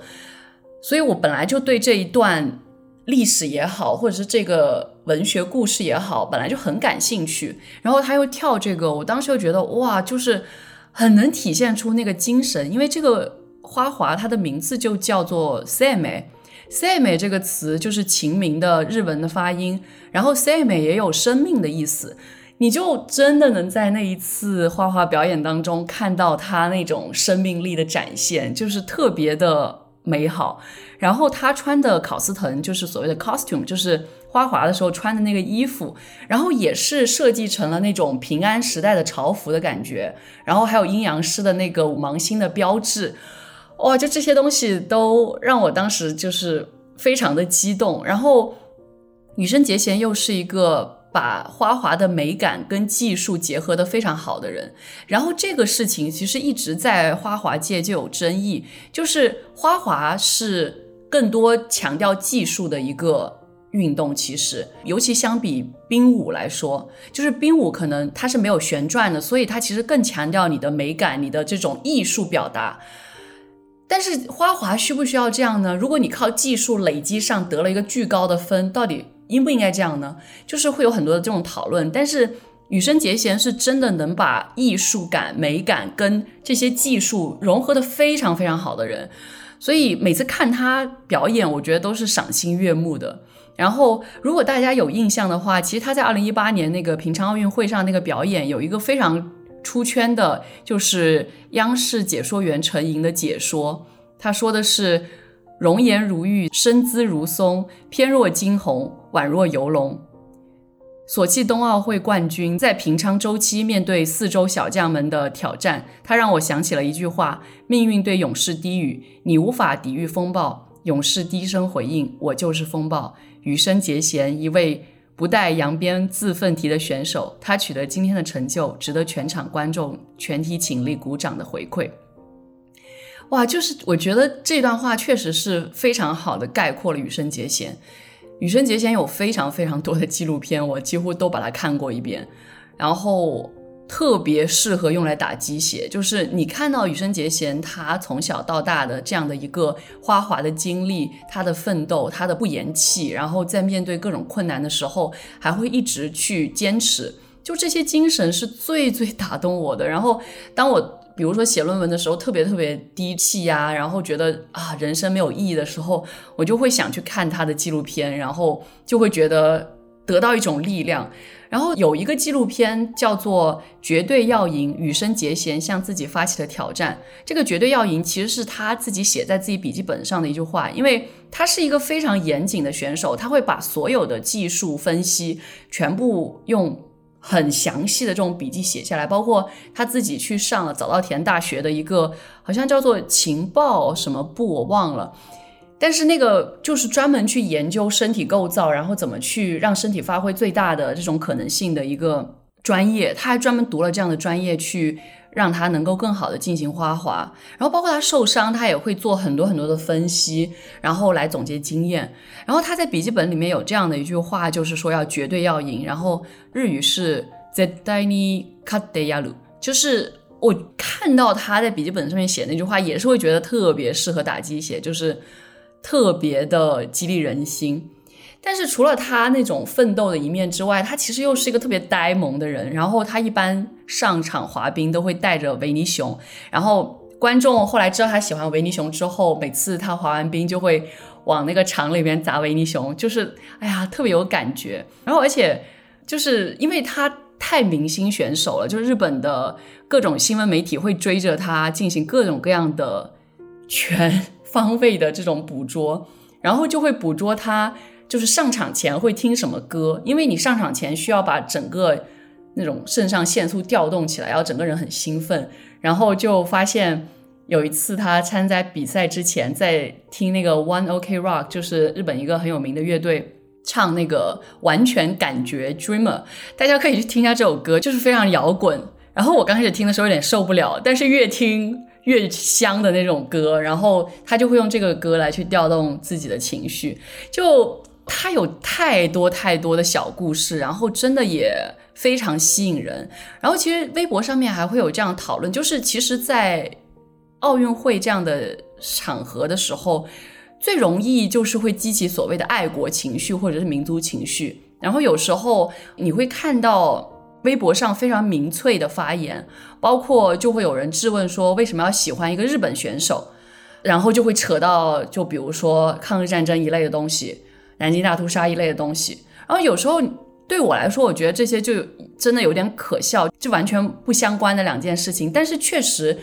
当你在一个运动比赛里面的时候，不管你是观看者还是参与者，常常你那个情绪是会比较极端的，你会有一个很强烈的情绪要去做一件什么事，要赢。包括像是奥运会最最开始的缘起，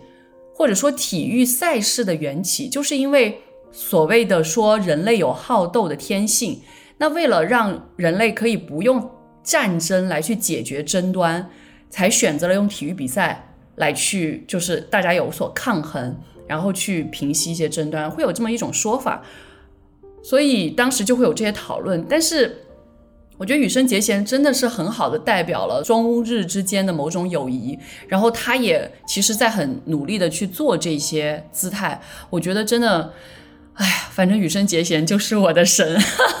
我说完了，我已经达到了今天录节目的目的。然后现在到东东说了，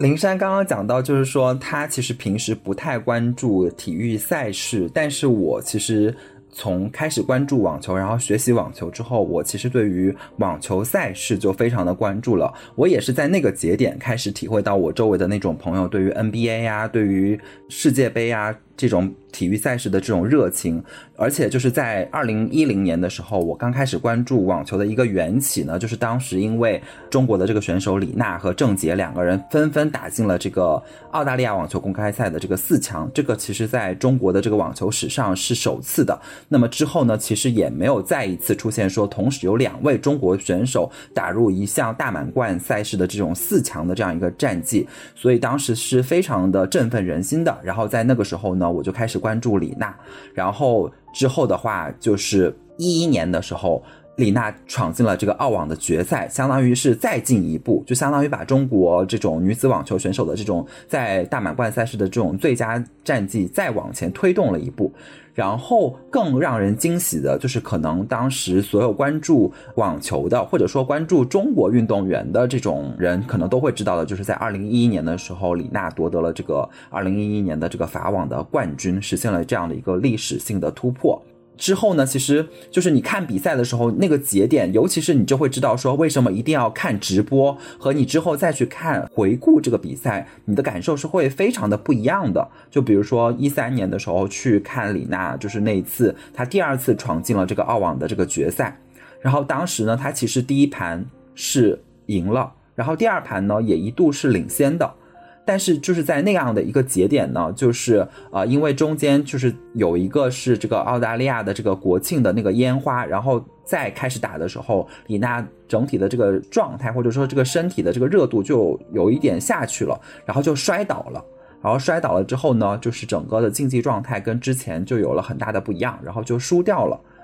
所以那个时候是会非常非常的遗憾的，因为就是会觉得说已经第二次闯进了这个澳网的决赛，然后他每一次其实，在澳网的这个成绩又相对是比较好的，然后还是没有能够拿下这个大满贯的这个冠军，所以就会非常的遗憾。然后到一四年的时候，他再一次就是打进了这个澳网的决赛，然后那个时候我甚至都有点不敢看，可能很多看比赛的人就会跟我有一样的心情。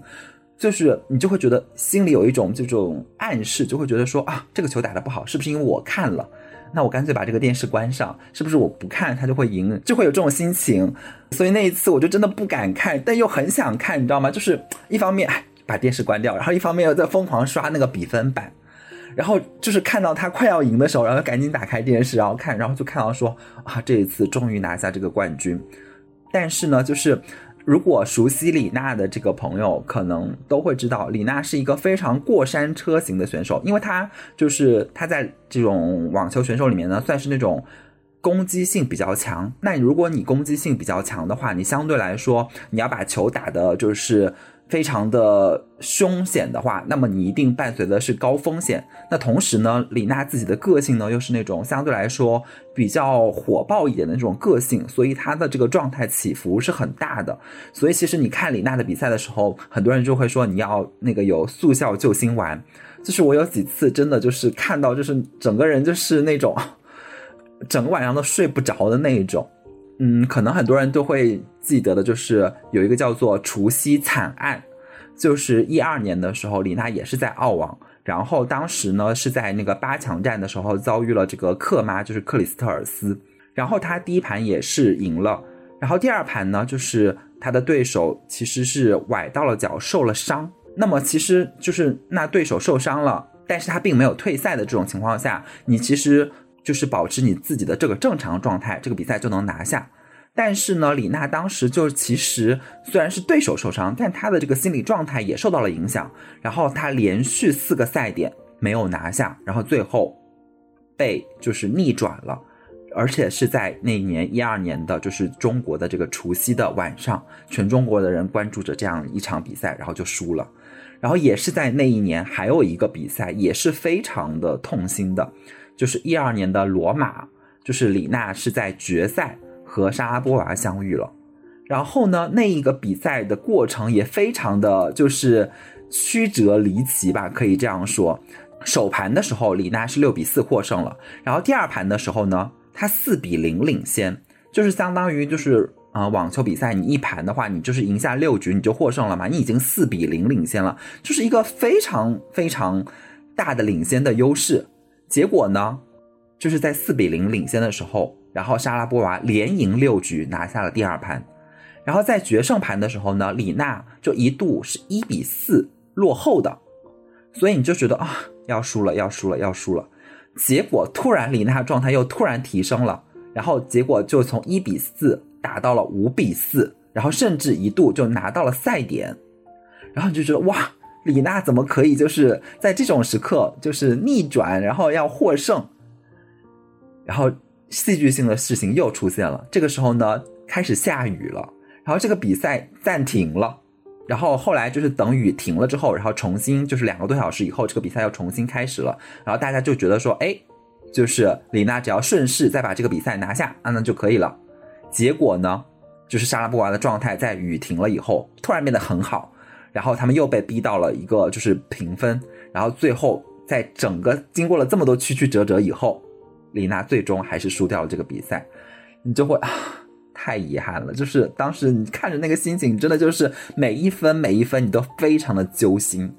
然后。后面呢，其实还发生了一件事情。那个比赛呢，对我来说，其实那个比赛过程本身对我来说是印象没有那么深刻的。但是这个比赛引起的纷纷扰扰的这个事情，对我来说印象还是很深的。也就是在一二年的时候，当时就是李娜代表中国去参加了这个伦敦奥运会，然后伦敦奥运会的首轮呢，她就被淘汰了。你要想一想，一一年的时候，李娜就是拿下了法网，然后就是之后其实成绩相对来说都还不错。但是在参加这个奥运会的时候，首轮就被淘汰了，所以当时国内的媒体呢，其实对他就是狂轰乱炸吧，批评他，然后采访他的时候呢，就问李娜，呃，你是什么感想？然后李娜当时就做了一个回应，就是说，就是一场正常的这个比赛输了嘛，难道我要就是对你就是跪地求饶吗？类似这样的表述吧。然后大家就更加的愤怒了，就觉得说你非常的不爱国，你只在乎你的那种职业巡回赛的奖金，然后这种代表国家的这种比赛你就很不在意什么之类的。然后其实引起了非常大的争议。再加上李娜本身，他作为一个中国的运动员，那中国的大部分的运动项目他都是举国体制的嘛。但是网球运动它很特殊，就是李娜、郑洁她们这几个女子运动员，在就是当时跟就是国家网球中心签订了一个协议，就是说她们可以单飞自负盈亏，然后比赛赢得的这个奖金呢，就是只要缴纳呃一个百分之呃二十左右的这样一个比例给国家就可以了，不像以前就是你的这个费用由国家承担，然后你的这个奖金收入也主要是要上交给国家，相当于他们算是呃。所谓的单飞了嘛？那单飞了之后呢，就面临着这种就是啊，爱不爱国呀？然后呃，你这个就是职业运动员的这种就是职业巡回赛和国家要求的这种全运会呀、奥运会啊这样的赛事之间的这种矛盾，其实也是引起了非常大的这种争议的。然后，当然，你作为就是了解李娜的这种球迷来说，你就会很明白，就是你像其他的那种职业网球的这种运动员，比如像是我待会儿会聊到的费德勒，或者像是德约科维奇啊，或者纳达尔这样的，他们也会代表他们的国家去参加这种奥运会，但是他们也有在这种奥运会啊首轮就失利的这种经历，但是并不会面临着这么大的这样的一种质疑，但是可能在国内的这种环境下就会有。然后，当然就是对于我来说，后来就是李娜，就是随着就是她的这个呃，也是运动受伤了吧，然后这个膝盖受伤，那最终呢，其实在她其实二零一四年的时候，她登上了世界第二的位置，然后在迈阿密又闯进了决赛，甚至一度有登顶世界第一的这样的一个机会的那个当年，然后在十月份的时候，她就宣布退役了。然后退役仪式就是在北京，就是在中国网球公开赛的时候举办的这个退役仪式。然后我当时是有到了现场，然后那个阶段就是你是没有想到的，但想想他的这个身体状态的话，也能够理解他当时的年纪也其实是比较大了嘛，相对于女子网球运动员来说。然后在现场的时候，你就想着你要就是跟这样一位，就是你熬夜，然后你每一天。就是如果有他比赛的时候，你的那个心情的起伏都跟着他跌宕起伏的那这样的一个运动员，然后从此你就要在那个比赛场上看不到他了，然后听着他就是自己也就是眼含热泪告别自己的这个职业生涯的时候，就是当时我在全场就是和其他所有的球迷一样，都是泪眼婆娑，就是非常的难过吧。然后随着李娜就是。退役了之后，也可以看到，就是中国的女子网球，当然也还有一些相对表现很优秀的选手，包括今年也有一些新秀表现很突出。但是整体上来说，跟李娜创造的这个成就相比，还是有很大的一段的差距吧。然后另外呢，也是在一零年的时候，就是我在关注到李娜的同时，其实也关注了当年的这个就是澳网的这个冠军，就是费德勒。然后其实我小的时候。虽然我还没有开始关注网球，但我就知道网球的这个运动员里面有几个非常有名的，就是包括费德勒呀、纳达尔呀、莎拉波娃呀，然后小威廉姆斯啊这样的一些运动员。但是我对他们具体他们在这项运动里面的表现是什么样子的，然后他个人的风格是什么样子的，他取得了什么样的成就，我其实都不是很了解的。然后到一零年的时候呢，我当时看到就是费德勒夺得了澳网，而且就是很喜欢他的这种打球风格吧，所以之后呢，我就开始关注他。但实际上，当我去查询这些相关的资料的时候呢，尤其是在维基百科上的时候，对于费德勒的这个职业生涯的这个总结的时候，就写到了说，二零一零年到二零一一年。就是被视为说是费德勒统治不在的一个阶段，就是相比于他在二零零三年到二零零七年，就是在。这个男子网球界的这种统治地位而言，就是其实一零年到一一年是一个相对来说比较暗淡的这样的一些年份吧，因为在那个阶段，德约科维奇崛起，让他显得就是没有那么有统治力了。但是我仍然就是是在那样的一个阶段爱上他的，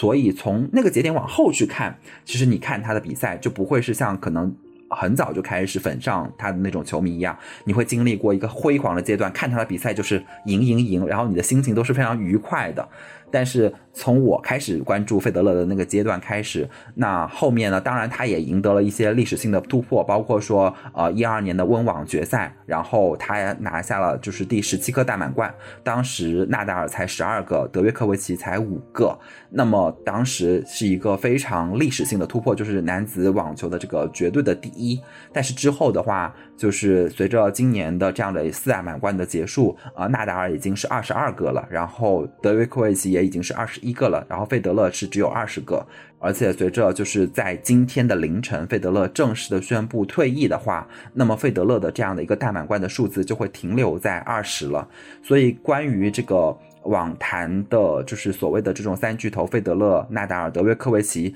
谁才是真正的这个历史最佳运动员，也就是所谓的这种 GOAT。那么这种争论可能会一直持续下去，但是费德勒的相关的这种数据是不会再有增长了，而另外两位还在意的这个运动员，他们还可以去创造更多属于他们的这种记录。但是对于我来说，那些陪伴就是费德勒的那些比赛，仍然是难以忘怀的吧，就是比如说非常激动的，就是也是在有一年的春节的澳网，就是呃二零一七年那个时候我还在英国，当然那个时候是白天，然后看到费德勒就是魁违五年再一次拿下了大满贯，而且赢下的这个对手是他的一生之敌，就是纳达尔。要知道，就是其实有一个纪录片叫做《天才之击》。就是费德勒，其实在二零零三年到二零零七年的时候，基本上是对于网坛是统治性的，就是一年可能输的比赛就不超过十场，但是这里面有好几场比赛都是会输给纳达尔，尤其是在红土场地上，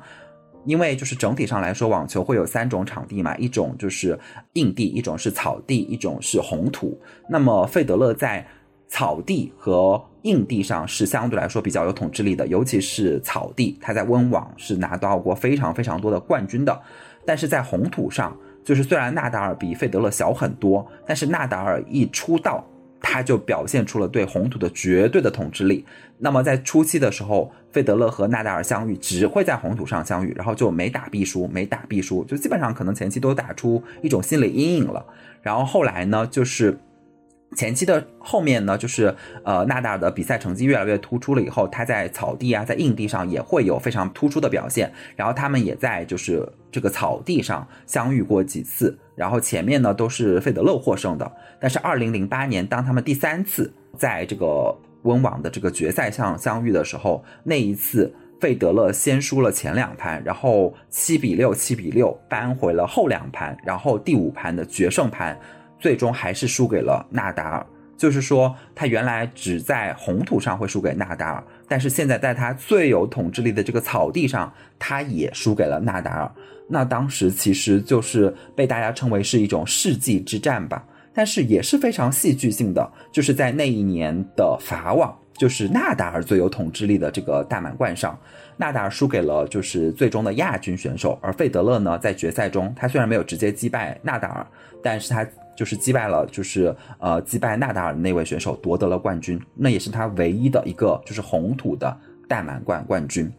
所以就是他们之间的这种竞争关系还是非常让人唏嘘的。然后关于这个三巨头之间的粉丝的这种斗争也是非常让人感慨的。就当然会有一些就是不是那么理智的那种粉丝，也会有那种饭圈思维，就是你喜欢比如费德勒，或者你喜欢德约科维奇，或者你喜欢纳达尔。那你就会非常的讨厌另外两个人，甚至攻击他们另外两个。但是如果我们理性上的去讨论这件事情的话，也是有很多讨论的空间的。因为我前段时间在看那个，就是一个 UP 主在讲解金庸，他就说很多金庸的粉丝就会对金庸的这些小说里面的这种主角人物进行一个武力值的排行。那有的人就会支持，比如说乔峰。是这个金庸世界里面的这个武力的第一，有的人就会支持说虚竹是这个金庸武侠世界里面的这个武力的第一啊，有的人就支持是段誉啊，有的人就觉得是其他的人物。网球跟这个是有一点点的类似的。因为你会有很多很多不同的维度去比较，那比如说，呃，大满贯数量，那现在纳达尔是第一。那你又比如说，如果我们以年终第一的这个数量，那德约科维奇是第一。那如果我们以就是巅峰状态时期，就是这种连续的世界第一的这种数量的话，那费德勒又是第一。所以就是你想要支持你自己喜欢的那个选手，认为他是更优秀的那个人，你总能找到一些就是可以对比的数据。所以就是这种斗争，好像是永远找不到答案的。但是在今天凌晨的这一次费德勒的这个退役仪式上，这三位运动员同时出现在了一个场地上，然后费德勒和纳达尔这两个一生之敌，他们搭档去对抗，就是球网对面的另一对选手。然后，而德约科维奇呢，作为他们两个的战术指导，在他们局间休息的时候给他们指导。然后这场比赛最终是以败北的这样的一个形式结束，然后费德勒的职业生涯就停留在这样的一个比赛结局了。然后当时他要发表一番这个退役感言的时候，他自己泪流满面，而作为他的这种对手的纳达尔也泪流满面。作为他们两个的同样的这样的就是非常有竞争力，然后跟他们一直在争夺这个就是所谓的这种史上最佳运动员的这个德约科维奇也是。眼含泪光的看着两位选手，这个就是进行最后一场比赛，就是这种竞争，然后互相之间又惺惺相惜的这种关系。我觉得就是，如果真正热爱一项运动，你是会真正体会到这种就是互为对手又互为朋友，甚至比一般的朋友更深的这种连接的这种情感。然后，但是随着费德勒的这种退役，那么这种竞争关系也会被重新书写。所以，就是我今天早上看这一个回顾的时候，真的就是看着他们在流泪，我自己也在流泪，然后就是整个心情现在还是久久的难以平复吧。所以我自己是非常的能够体会到说，看比赛，包括你你，尤其是看你自己喜欢的运动员的比赛的那种。跌宕起伏的心情，我会体会到这种，嗯，观赛的乐趣跟你自己去运动是很不一样的。嗯，其实刚刚听东东分享，就会觉得真的，就是有时候我都不知道我们是被这项项目吸引，还是被这些人吸引。我觉得对我来说，真的是羽生结弦把我领向了花滑这项运动。虽然我可能我觉得自己肯定不会尝试了，但是就会很喜欢看花滑。嗯，然后。感觉真的很美好，就是我那时候冬奥会的时候，我也是跟东东有特别相似的一种情绪，就很不敢看。然后他也确实摔了跤，然后就会觉得哦，就是很难受，就是看到，因为毕竟也是在受伤的状态下去进行比赛，就是很艰难的一个状况。嗯，然后最后没有得到前三，或者甚至没有得到金牌，这些我觉得都。对我来说没有那么强烈的遗憾，但是我就会觉得那时候就会在想他的就是这种参加比赛的生涯是不是快要结束了？因为当时就有很多很多这种推测，然后最后他真的在七月份说他要退役了，你就会觉得好难过，然后但是又觉得每每看到他的这些。各种各样的精彩，然后他也是一个很会诉说自己的人。每次看他采访，我也是常常会流泪，然后看他比赛也流泪，然后看他纪录片也流泪。但是同时又觉得很打鸡血，就是我觉得那个情绪真的是会跟他的起伏会有很多。那接下来我们再来听躺分享一下他看比赛的一些感受。刚才东东讲到法网，其实我也是来到这个法国之后，开始关注法网相关的比赛，也开始关注大巴黎的比赛。法网期间真的是整个法国这个氛围会特别的浓厚，不仅仅是比赛场地外面有那个大屏的直播，然后商场楼顶甚至是一些公园里面都会立大屏直播，可以直接去看。然后酒吧、咖啡馆的电视也都会播，所以很自然而然的就开始看了。加上之前我跟我妈一起看网球比赛的时候，她就是一直很喜欢德约科维奇，然后我就比较喜欢纳达尔，然后纳达尔又是红土之王嘛，刚才东东有提到，所以其实看法网就还蛮爽的。那另外，可能今天我们都比较少讲到的就是足球相关，而大巴黎的比赛也是我来到法国之后才开始看的，真的是一年到头都不断。大巴黎就是巴黎的一个足球俱乐部，全称是巴黎圣日耳曼。最近几年给人的印象可能就是财大气粗吧，因为他买了好多人，之前的姆巴佩、内马尔，然后去年的梅西。一开始其实我也就是捎带着看一下，因为我家楼下就是一个看球的酒吧，每年有这个大巴黎的比赛的时候，我听那个欢呼声就大概能知道比分，然后渐渐的就有了一种。城市主队的感觉就开始看了，当然前期看的会比较少，到后面会关注的多一些。因为法甲的比赛是从每年的八月到第二年的五月或者是六月，然后欧冠，诶，刚好是最近这个月才开始那个分组赛，所以最近确实就是很吵。我就会感觉到看体育比赛，其实对我来说是一个很需要氛围的东西。当你走在一个城市里面，当一个比赛开始，然后你路过的每一家咖啡馆、酒吧都在转播比赛的时候，就很难不去关注。那大巴黎就是这样一种情况。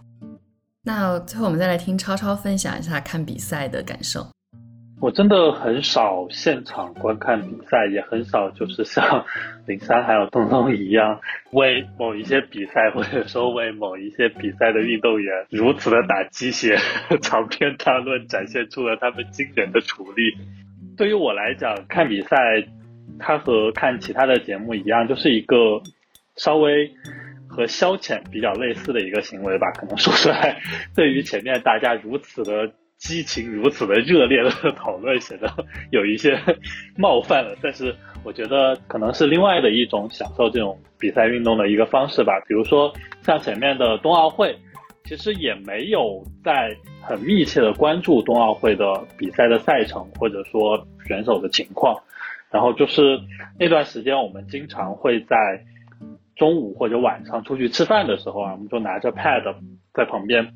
播放比赛的直播，然后我们就一边吃饭一边聊天，一边看一会儿比赛。整体的这个状态比较休闲一点，但觉得会很有意思。就是比赛当中会有各种跌宕起伏的情况，会有一些意外的情况，然后会有一些你觉得很开心的，和里面的运动员感受到同样的惊喜。然后有的时候你也会看到，就是比如说支持的运动员或者我们国家的运动员在比赛里面表现不佳，然后感到沮丧。就是这种情感上面的感受，我觉得是还蛮有意思的。然后另外一个就是确实。冬奥会里面，因为之前确实很多项目都不太了解，那看了以后会发现，其实还蛮多项目都很有观赏性。然后包括其实整个冬奥会的舞台，呃，包括那个首钢大跳台啊等等，就是大家看到的冬奥的场景，然后还有里面很多的项目，其实都还蛮有意思、很有观赏性的。就在看比赛的这一点上面，可能就是一个比较普通一点，然后比较休闲一点的一个风格。哦，但我还想补充一点，超超说他很少去现场看比赛。但我觉得，就是我刚刚忘了讲一点，也是我自己一个非常非常大的遗憾，就是如果你真的喜欢某个运动员，或者你非常喜欢某一项赛事的话，那你一定要去现场看比赛。然后在现场看比赛的那个氛围和你在电视上看是很不一样的。第二就是，你不要觉得说哦，现在很忙，我下一次我完成了某一个工作，等我积攒够了足够的钱，我再去做这件事情。就像以前的话，因为费德勒来中国参加比赛，他只会去参加上海大师赛，他不会来参加中国网球公开赛。那中国网球公开赛呢，我只看过就是德约科维奇和纳达尔，我就没有看过费德勒。因为那个时候作为一个学生的话，要抽出时间，然后也要花一笔钱去上海看大师赛，可能是要有一定的这个准备的。然后我就想等我工作了以后我再去看，但是等我工作了以后，然后就赶上疫情啊各方面的因素。然后现在费德勒退役了，所以直到现在我其实还没有在现场看过费德勒的比赛，但我就再也没有机会看到费德勒的比赛了。所以我就会觉得说，如果你真的热爱这项运动，然后你真的非常喜欢某个运动员，如果你有机会的时候，一定要抓住这个机会，不要让它成为你的一个遗憾吧。哎，我觉得东东这番话我非常有共鸣，就是我也想着。说不定什么时候有机会可以看到羽生结弦，就是现场看羽生结弦，因为那个氛围真的会很不一样，而且你能听到的声音跟你能感受到的氛围，跟你在电视机前是不一样的。可惜就没有机会了。但是当然他还会参加各种各样的冰演，希望也有机会，尤其是如果他在日本冰演，那种氛围真的特别特别好，希望有机会也能去看吧。嗯，我们刚刚聊的其实是看比赛这件事情。我觉得有一个点，我真的很想再多聊一下，刚好也能连接到我们接下来想跟大家聊的，就是关于运动的各种影音还有书。就是刚刚我们一直提到的，都是非常站在顶点的人，就是冠军、冠军、冠军、胜利，然后有很多的这种对于胜利的执着。就算可能，比如说羽生结弦，他今年的冬奥会是第四名。就算费德勒他可能没有在一直能够在某一个场地上面称霸，他们都曾非常非常非常的辉煌。但是我前面我不记得是哪一年了，已经好久了，感觉就是好像是应该是对二零一八年，当时看的那个动漫叫《强风吹拂》。我当时刚开始看这个动漫的时候，我觉得好无聊，因为我对跑步一直没有很执着。虽然后来因为疫情开始就是比较坚持，但是我真的我开始看这个动漫到底有什么意思？因为这波人都是废柴，就大部分都是对于跑步没有什么概念，然后有的甚至就是那种宅男，然后被强拉着要去参加这样的一个学校的运动队，然后一起去参加跑步，而且这个学校的。跑步的这个队伍是非常弱的，就是在这样的一种真的很弱的状况之下，你怎么去一步步走上这项运动，然后去真的拥抱这项运动？我觉得这个动漫真的给了一个非常非常好的诠释，就是不是强者才会参加体育，不是说体育是完全是为了胜利。当然，如果体育能得到胜利，尤其是竞技比赛里面。那个肾上腺素飙升也是肯定会有的。但是我觉得对于大部分人来说，对于普通人来说，我们更常面对的一定是失败。那这个时候你要去怎么看待这项运动？这个运动对你来说有什么样的意义？我觉得强风吹拂就很好的诠释了这个点。就他们不断去参加各种各样的这些跑步的比赛、马拉松比赛，然后到最后也没有真正的好像说有多大的一个成就，完全不是网球王子的套路。就网球王子是。越打越厉害，然后越来越神奇的招数，我觉得真实的网球比赛不可能存在的招数，他完全不是走那个风格的，他走的是一个很现实的风格，我就觉得很喜欢。然后我当时还把他最后一集的最后一段整个那段话给抄了下来，然后放在了豆瓣里面，我想跟大家分享一下。呃，说的是强风迎面吹拂，逆风奔跑前行，坚信答案就在前方。何为强大？何为奔跑？何为生存？一切都在风之彼方，希望就在我们各自的心中。看啊，道路就在我们眼前，所以我们今天也要奔跑，一路奔跑，直到永恒。你喜欢奔跑吗？就是我觉得他最后这句话其实问了一个非常重要的问题，就是我们去参加这项体育运动，不是因为最开始的这个初衷，大概率不是为了要赢。而是因为你喜欢这项运动，所以你去参加了。所以他最后又提了这样的一个问题：你喜欢奔跑吗？我觉得是非常重要的一个问题。然后我觉得这个动漫里面特别让我感动的点就是马拉松的接力其实是一群人的运动，就像我刚刚不断提到的，我觉得那种集体的精神，在就是体育里面的这种集体，然后这种体育精神是我特别特别。感动特别特别打动我的，也是我愿意去参加运动的一个很大的原因之一。包括我之前提到，我在中学时代参加八百米比赛，常常是因为不得不去参加。但是其实过程当中，我还是很感动、很兴奋的，因为你真的是跑得半死，但是你会看到，就是整一个运动场上会有各种各样的朋友、同学在帮你摇旗呐喊，在不断的跟你喊加油。那一个过程其实是我觉得最让我心动、最让我难以忘怀的一个过程，就是你可能最后也得不到什么特别好的名次，我好像最多得过第二名吧。但是这不重要，重要的是运动会的那种凝聚力，然后把所有人放在了这个场域里面，然后大家一起去体会体育运动的魅力，我觉得那个才是最重要的。所以这可能是。我在聊我们这一块，就是影音动漫里面我最想最想聊的一个动漫。与此很相关的是一个对我来说我觉得也很重要的电影，就是《夺冠》，就是讲中国女排的。因为我对中国女排还是真的追过一段时间的，大概在我青少年时期，也是跟着爸爸妈妈一起在看，就是陈忠和带领。中国女排的那一段时期，你要我现在一下子想那些运动员的名字，我真的还是有点对不起，我真的想不起来了。但是，就是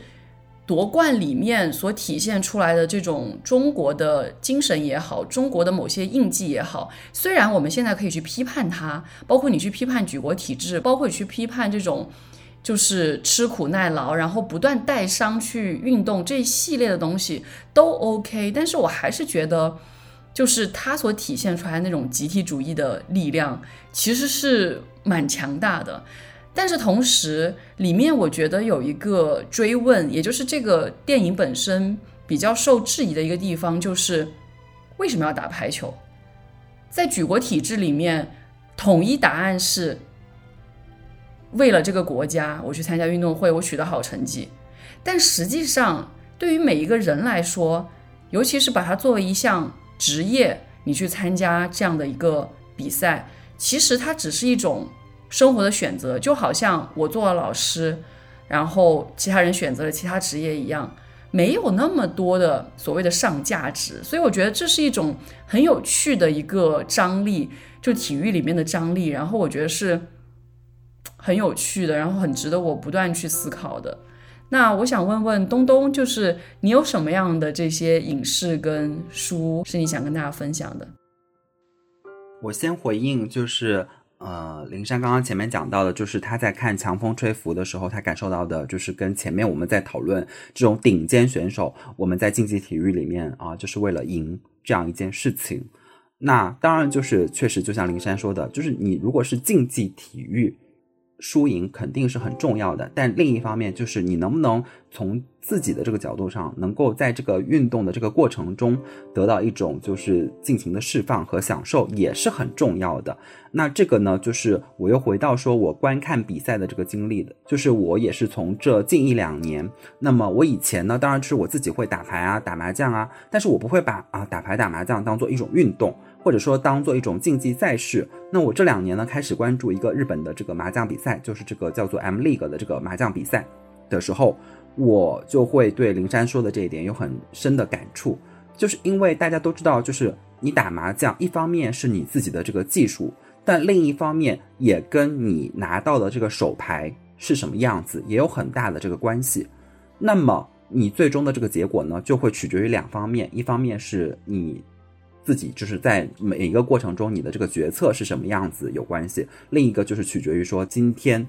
你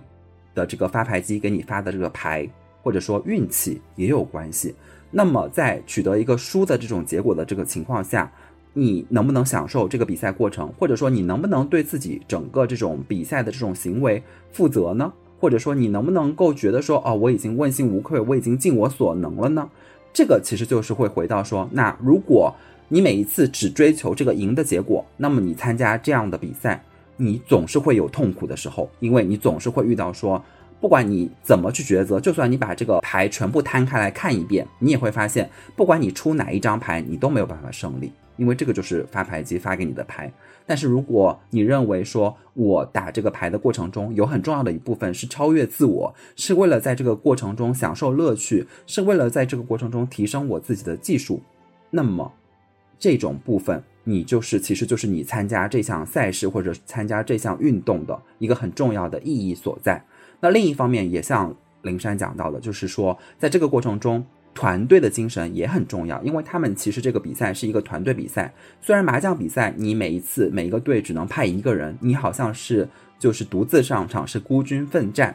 但是每一次你打完了一局牌以后，你回到你们的这个备战间。然后你的队友们就会给你分析说，在这整个过程中，你哪一张牌可能可以怎么出。然后你们自己在这个团队的过程中，互相给彼此加油打气。然后为了你们的这个团队的这个荣誉去奋战。就算你自己这一段时间可能你的这个竞技状态处于一个低谷，但是你也想为了这个团队的这个荣誉而就是。进一步的激发自己，进一步的提升自己的那种决心和勇气，其实也是运动的过程中很重要的一部分。所以这个也是我这两年啊，就是开始关注这个比赛，然后甚至我会去追一些这种呃他们各个队伍的这种纪录片呐，然后关注他们的这种周边呐，也是会让我感受到说，在竞技体育里面，除了输赢以外，其实还有很多的这种。你在竞技中展现的这种技巧、勇气、决心和团结的这种凝聚力，这各方面的这种魅力，也是体育赛事能够带给你的很重要的体验之一。然后再说到就是呃输影音的部分，那我以前就是在我们的这个年度总结里面有分享过一个就是叫做《棒少年》的这个纪录片嘛，当时我有讲过它非常具体的这个部分，那这个也是我非常推荐给大家看的。然后另外呢，也有一部就是日本的这个。运动的这个电影叫做《这个五个扑水的少年》，然后国内也翻拍了这个电影。那这个呢，其实也展现了就是作为非专业的这种运动员，然后他们是怎么样热爱上一项运动，然后怎样在这种运动的过程中建立起彼此的这种友谊，然后又在这种运动的过程中找到说他们属于这种运动的这个意义的这个部分。然后书的话，其实关于运动的书籍，我大部分看的都是一些。运动员的这种传记啊，比如像李娜的、费德勒的这种传记啊，然后，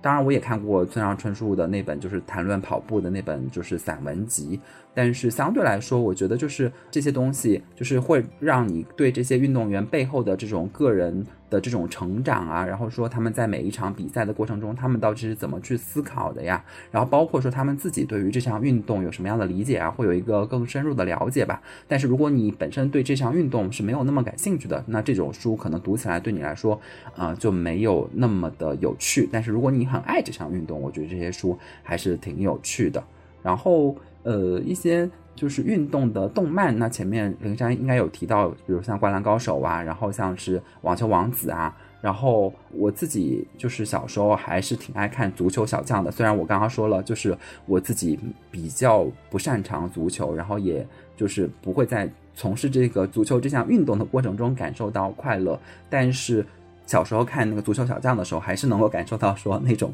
就是向着全国大赛，然后甚至向着世界进军的那种决心吧。然后当时我们班还有那个同学，就是把我们班这个足球队写了一个，就是这种现在看是同人文，或者说这种就是反正就是写了一个就是我们班的那个足球比赛的一个那种小说吧。然后你也非常的乐在其中的那种感觉。然后。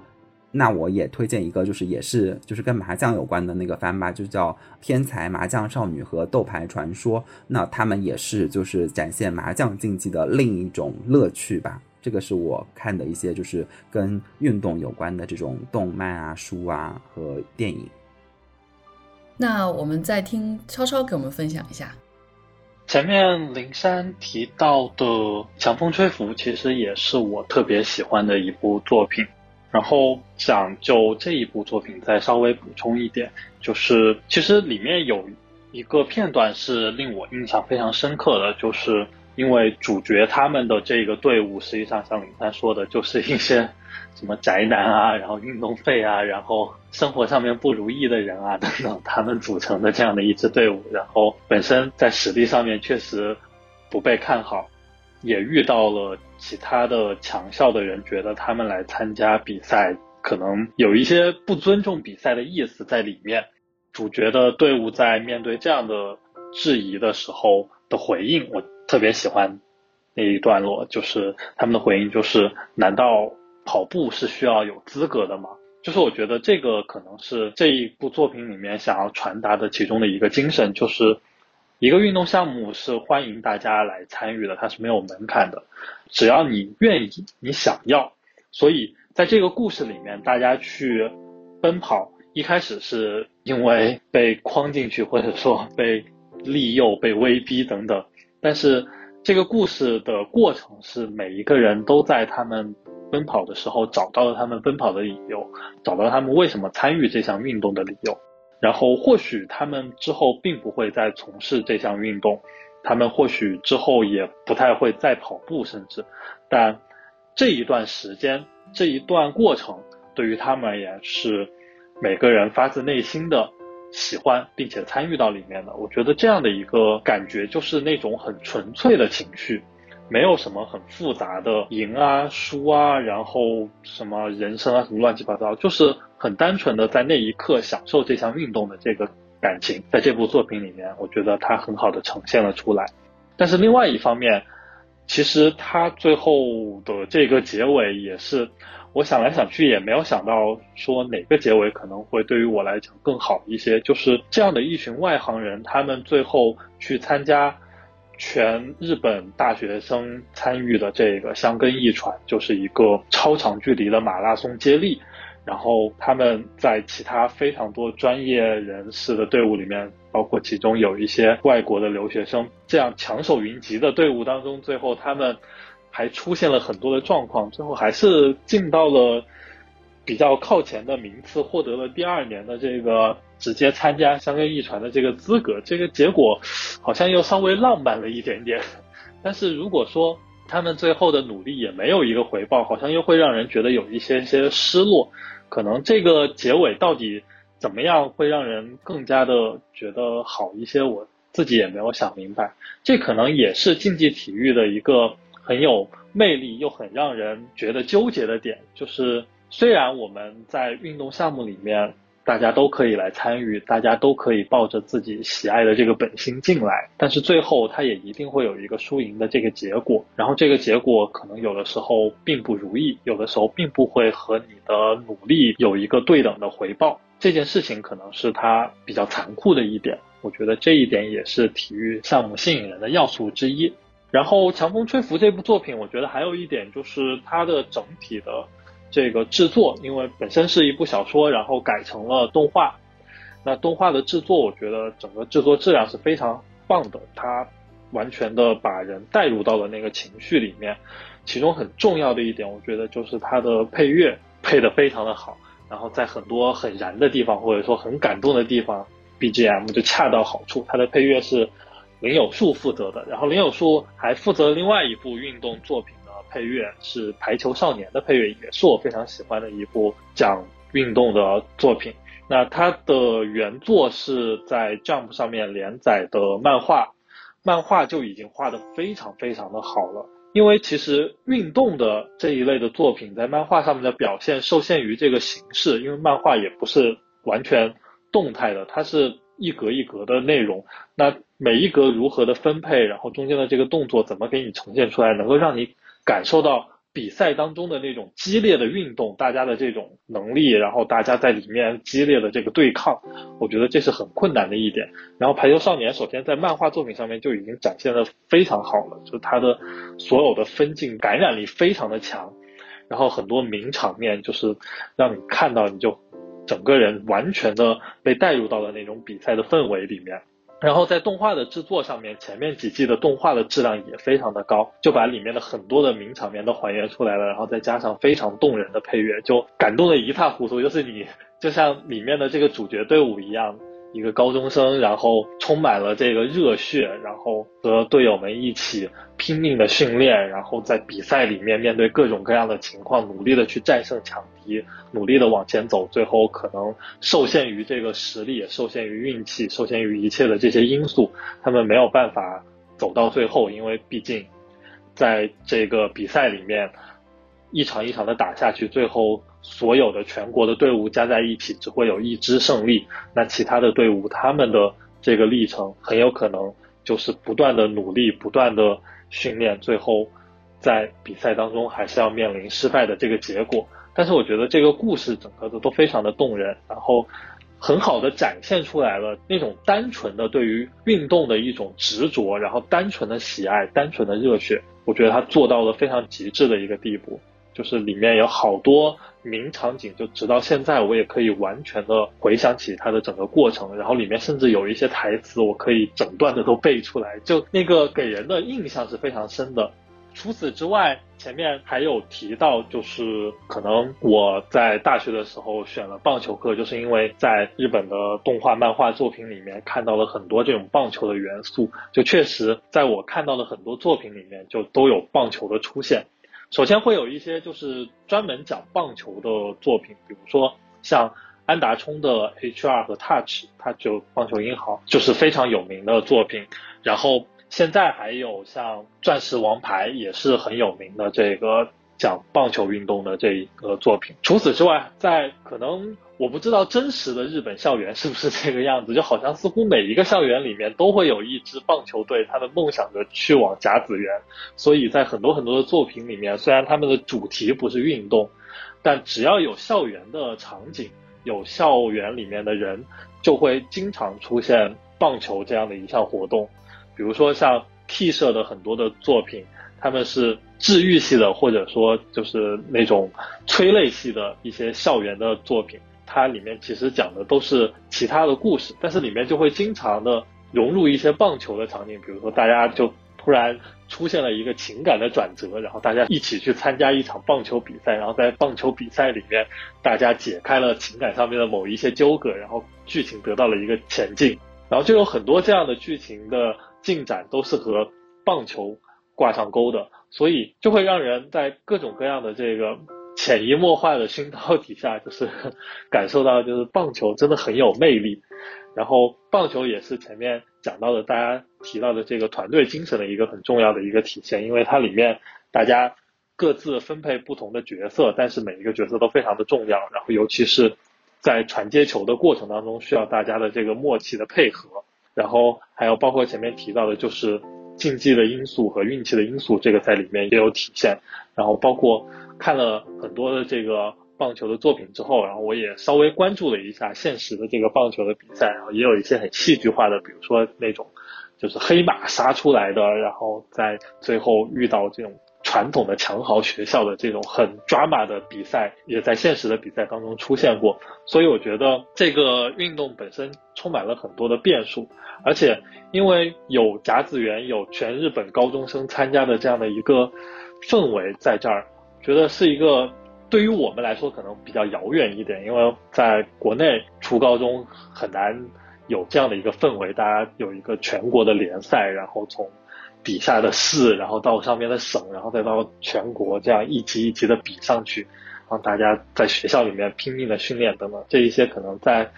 我们现实的这个初高中的经历里面很难想象，但是在作品里面看到的这样的一些故事，然后。里面的人所表现出来，他们对于运动的热爱，他们投入到运动里面的激情，我觉得这个看起来都非常的有感触。既然超超讲了《排球少年》，我就要一定要补充几句，因为我也是一季一季的动画追过来的。我其实没有看过漫画，但是我一直在看动画。就最近的一次的那一季，我觉得确实有一点点拉胯，但是还行。但是确实，我觉得看《排球少年》的时候很激动。我印象很深，就是那几年《排球少年》在播的时候，也刚好是我在清华的那一段，就刚开始播的时候，你会发现微信公众号做所有的排球相关的推送，都会用《排球少年》的表情包，或者是一些场景，或者一些人物，然后大家互相激励的时候发的那个微信里面的表情，也会用《排球少年》，就是。就可以想象，对于打排球的人来说，其实《排球少年》也是一个很值得看，然后觉得看着很爽的一个动画。然后，二零一八年我去日本玩的时候，刚好是《少年 Jump》的五十周年展，然后我也是有一点中二的，在那个《排球少年》的那个展区做了一个扣球的姿势，拍了张照。就是确实，《排球少年》我觉得对我来说也是蛮重要的一个，算是比较。近期的一个动画作品，然后我还应该要再推荐另外一个我真的很爱很爱的动漫，就是《棋魂》。我觉得就是中国前几年翻拍的那个电视剧版，我还是没有看下去。我听说好像最后还不错，但是我实在看不下去。但是《棋魂》的动画是我看过很多遍的，就是 久不久拿出来翻一下又看，然后就很感动，然后。我当时我们聊日本那期节目，我应该也讲过，就是因为看《棋魂》，我还去过本因坊秀策的博物馆，在日本的时候。然后当时因为那个博物馆在非常偏僻的一个地方，然后连公车都很难等到，几乎没有吧。然后我还专门打车过去，然后后来。那边人也觉得很奇怪，家很感动，就是诶，你一个中国人居然来这个地方，然后来去看本因坊秀策的博物馆，然后他们还把我又送回去，然后送到公车站那边，就是我觉得这些故事都是蛮重要的。然后棋魂对我来说有很多的小小的牵绊，我觉得。我当时看《棋魂》的时候，应该是初中或者高中，然后有一个同学跟我一样，就都很喜欢《棋魂》，我们俩，然后经常会聊《棋魂》相关的东西，就是我觉得那是一个也是很美好的回忆，就是朋友之间相互推荐动漫，然后建立的一些友谊。至于其他的一些动漫，我刚不断提到《网球王子》，我也是从头看到尾，但是呢，就是它有点像怎么说《火影忍者》。就是太长了，然后而且网球王子的技术实在是过于夸张，就我刚刚不断提到，就是它跟现实的网球其实差很远，所以就是你会觉得更像一个什么奇幻动漫，运动番变成奇幻也是很奇怪，就是真的会有那种感觉，所以。我没有那么强烈的会想去推荐，但是确实它也是我的青少年的一个回忆。关于网球王子，我想说一点，我觉得它里面招式已经玄幻到了，是你看它的时候你会觉得很搞笑，就觉得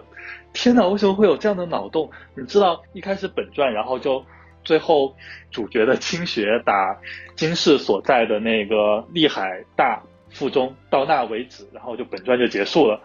那个时候的巅峰还只是打个球打到你就是所有的感觉丧失而已，后面可能又是开发了新的脑洞，然后就画了新网球王子，就他们去参加那个 U 十六还 U 十七的集训，然后里面还会有高中生，然后就是你想原作就已经是初中生就已经打到这个地步了，到高中生的时候那个招式就更加的玄幻了，就是你挥拍的时候会什么消减空间出现类似黑洞的东西。然后还有什么就是一球把人快打死了什么之类的，然后还有什么就是把周围的所有的场地全部都打废了，墙也没了，什么也没了，就像打过仗一样。就我觉得可以以喜剧的角度去看。对，确实，我觉得除此之外，我应该还要再推荐一个电影，是我今年才看的，但实际上在国内应该是去年年底上映的，就是《雄狮少年》。我看这个的时候，我觉得好感动，因为就是它很有那个南方的气息。然后我真的已经三年没有回去了，然后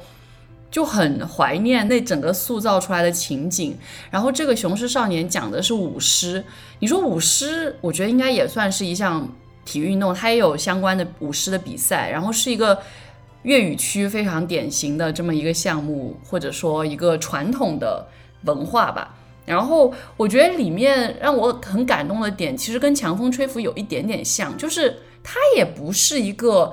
强者对抗，它也是一个从弱者渐渐开始。其实而且讲的是留守儿童这种，就你会觉得那种感动是发自内心的，你通过一项运动去重拾你的某种精神家园的感觉。我觉得这一个叙述的过程让我非常的就是。我觉得很能感同身受吧，然后同时，因为他当时有一个争议，就是人物建模，然后什么什么小眼睛，然后塌鼻子，然后眼距很宽，然后说这是辱华，哎，我当时就有一种特别不爽的感觉，所以我就本来我觉得他可能在我的豆瓣的评价体系下应该就是四星，就是肯定没有到那种极致的好，但是呢。因为看到那种奇怪的评价，我就会觉得我要给这个电影打五星，我就觉得真的很棒，所以也很推荐大家去看。对，《雄狮少年》去年我就有推荐过，但我想说一下，《雄狮少年》还有一点就是。它里面我非常喜欢的一点就是，尽管它看上去好像在一个体育里面获得了成功，但是仍然其实是没有办法改变他作为一个留守儿童，或者说作为一个农民工进城的这样一个命运的。这个是我非常喜欢的一点，就是在现实的生活里面，你是没有办法通过一个这样的运动上的一个小的成功，然后彻底的改变你的。阶级身份所带来的这种命运的，然后另外就是林珊刚刚前面有讲到，就是所谓的那种南方的那种农村的景象，我觉得它是非常真实的，是你一眼看到你就会知道说，哦，这是我所真实的经历的农村，不是日式的动画里面那种非常清新，然后非常的浪漫的那种农村，也不是那种。呃，非常肮脏的丑化过的农村，它就是非常真实的。你连那种你看到那个塑料布，然后你看到它经过的那种田埂，你就知道说，哦，这就是真实的你曾经生活过的那个农村的那个现实的景象。那接下来我们再来听躺来分享一下他的影视跟书。唉，我要讲一些比较丧气的内容，因为作为一个非体育爱好者，我平时肯定是不会主动去看。运动相关的东西，我也不喜欢热血番，所以我想到的是两个我看过的和运动相关的纪录片，呃，而且都是传统意义上拼搏热血的反面。一个是叫《败局启示录》，就是前面大家多多少少都提到过竞技体育里对成绩输赢的关注，甚至有的时候是对成绩会有过度的关注，还会把成绩和更多的东西进行绑定。前面东东也讲过李娜的一些失利。大家可能会觉得啊，你是运动员，就是应该要拼搏到底。你成绩不好就是有问题。我想到零八年刘翔退赛那个时候，真的是遭到了铺天盖地的咒骂。我记得当时很多人说，就算你受伤了，你爬也要爬到终点线，怎么可能？怎么可以半路就下来？还有我小时候看过一篇王楠的采访。当时他在釜山亚运会上失利，只拿了一个女单的亚军。然后他回到家乡，发现连自己的家人都受到牵连。他姐姐开的火锅店就遇到吃霸王餐的客人，客人说：“你王楠欠了全国人民那么多，你还好意思跟我们收这个饭钱？”他家开的那个幼儿园被扔了很多臭袜子、卫生纸、垃圾。其实他们都已经是顶尖的运动员了，但是仍然会遭受这样的待遇。而体育比赛里面还有更多没有走上过顶峰的人，因为各种原因失败的人。那《败局启示录》里就是讲了八个故事，涉及到的运动项目有拳击、足球、花滑、冰壶、马拉松、狗拉雪橇、篮球，还有高尔夫。我印象比较深的是第一集和第三集。第一集讲的是拳击手迈克尔·本特。我们前面讲了很多，就算你比赛失利，但可能你只要热爱运动、享受运动，仍然可以获得一些东西。而这一集里面的这个主人公迈克尔·本特，他曾经四次获得纽约金手套公开赛冠军，五次获得全国冠军，但是实际上他从来都不喜欢拳击，也从来都不想成为职业拳手。但是他的爸爸并不在乎他想做什么，从他小的时候就一直要培养他打拳击。在一场比赛中，他被对手击倒，然后回到后台之后晕倒了。医生说他那个头骨已经脆弱。到不能再打拳击，甚至是普通的摔倒，都有可能成为植物人。而这个时候，他的感受是：我终于解放了。如果从比赛冠军的角度来说，他其实算是很成功的。但是对他来说，这其实一直是一种折磨。不能打拳击之后，他去影视业当了动作指导，也写自己的专栏文章。他就回忆起当时让他晕倒的那场比赛，说。如果当时没有被对手击倒，我依然会扮演着拳击手的角色，戴着假面具。而第三集讲的是花滑运动员苏里亚·波纳利，他在十六岁就拿下了法国花滑联赛的冠军，后来又拿了八个。但是当他参加世界比赛的时候，因为他的形象和裁判传统认定的花滑形象不符，首先他是少见的黑人花滑选手，而且他的力量和技术的呈现总是被认为。不够美，不符合那个美学的要求，不够优雅。他的形象甚至是服装总是被斥为异类，甚至是直接被说不够体面。虽然他参加过很多次世界级的比赛，但是最高也只拿过银牌。在一九九四年的日本花滑世锦赛上，他又拿了银牌。这次他是拒绝站上领奖台，然后把那个奖牌直接从脖子上拿下来，表示抗议。在一九九八年的冬奥会上，他就决定算了，干脆就做自己。他做了一个单刃着地的后空翻的动作，这个在当时的比赛中间是被禁止的，而且最后是被判违规，只获得了第十名。但是他的这种对规则的反抗和他的表现是会一直留存的。那另外一个纪录片呢？就更丧气了。他是前两年引发热议的吹哨人，美国体操队性侵丑闻追踪，讲的是美国体操队长达几十年的性侵丑闻，从作为个体的队医到整个美国体操协会，全部都是凶手。队医十几二十年来一直在性侵和猥亵女运动员，而体操协会在知情的情况下想方设法的掩盖丑闻，还逼着运动员签保密协议。竞技体育有的时候，它不仅仅是关乎运动员本人，还会关联国家的形象和实力。在这种情况下，运动员的为国争光其实背负着巨大的压力，而职业体育的商业化又使得这个丑闻会影响到赞助和盈利。所以在这两种背景下，运动员他又要顶着压力拿金牌、拿奖牌，又要保持积极形象去当摇钱树。在这种压抑封闭的训练营里面，这个队医看上去好像是对这个小运动员们很温和善良，会偷偷塞一些点心啊、给糖果啊给这些小女孩们。他是以这种善良天使的形象在实施性侵，甚至当时已经形成了一种很畸形的状况，因为有太多性侵的案例。孩子们觉得这个是正常的，他觉得好像就是应该有这样的一个情况。直到二零一六年丑闻曝光，到二零一八年的法庭上，最终是有一百五十六名女性出庭作证，而受害者是远远不止这个数目。比这个个体禽兽更可怕的就是系统的暴力，是那个压抑的巨大的影子。我们今天其实聊了很多。这个运动相关一些经历啊，或者一些作品，我也不是要唱反调，但是竞技体育的背后确实是充满了各种阴影和伤痛。我们其实也常常会看到各种体育界的丑闻，包括腐败、性侵，然后药品。而很多体育社会学的研究也会分析运动项目和不同社会阶层、种族、民族、性别等等之间的关联以及各种不平等。就比如说前面提到的苏里亚的例子，还有比如说女性运动员的成绩可能就没有男性运动员那么受到重视。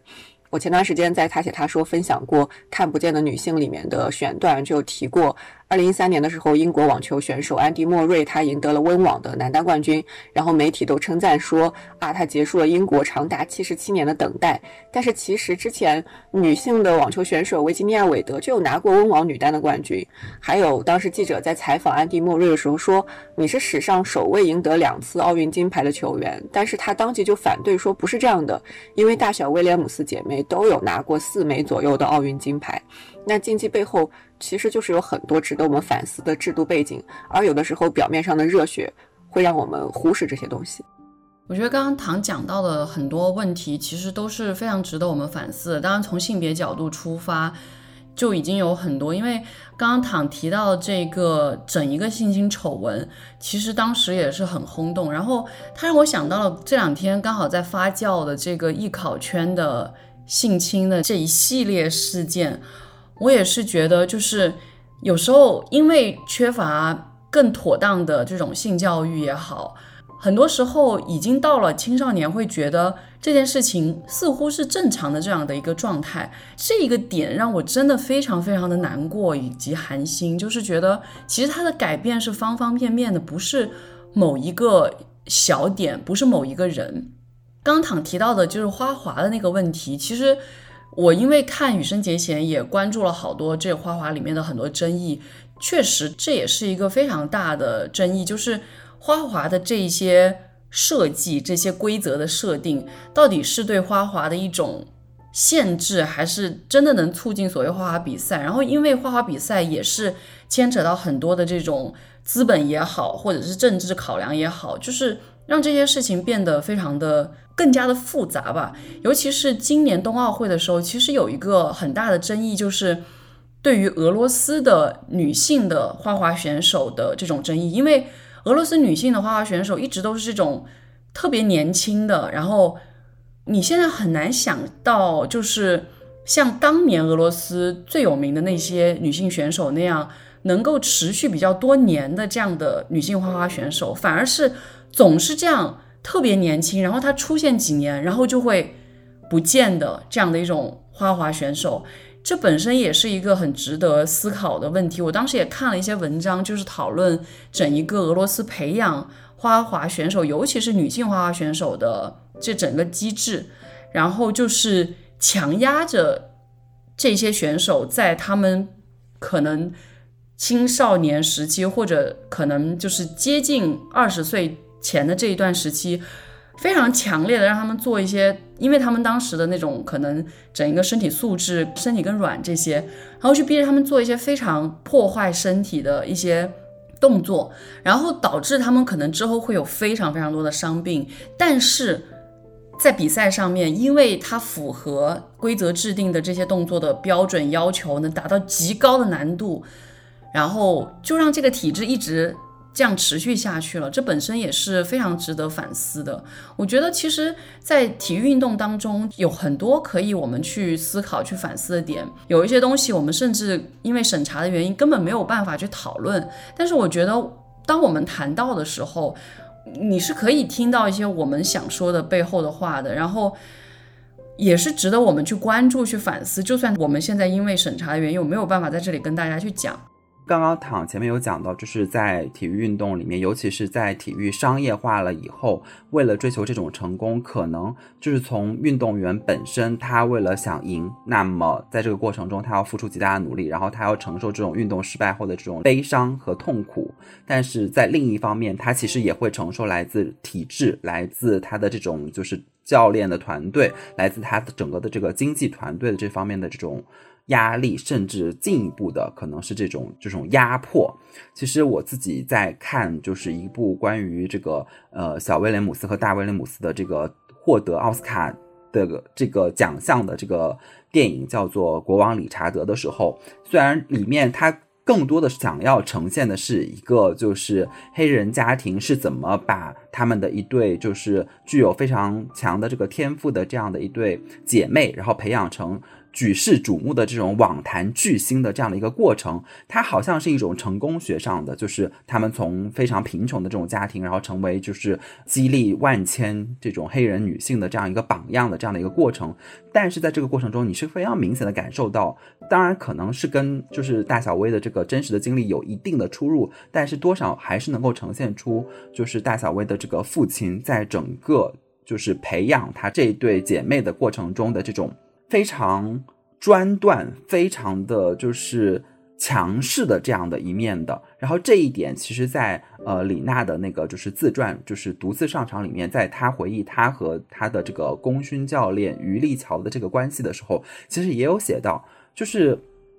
李娜其实她的这个职业生涯其实是分为两段的，她中间一度是退役，然后去这个武汉的这个大学里面求学，然后也不准备再次参加的这个网球的这个比赛，但之后是因为国家队，然后再三的就是请他再出山，然后他也仔细思考了，就是他跟这个运动的关系之后，他才重新复出的。那之前呢，很重要的一个原因，就是因为以前的那个功勋教练培养他的这个方式，其实就是一种我们中国传统式的这种就是棍。棒式教育就是你只要有一点做的不好，就会对你非常的严厉，甚至可能会用到一些就是这种体罚的这种措施。所以，就算你是一个非常有天赋的运动员，那在这个过程中，因为这种非常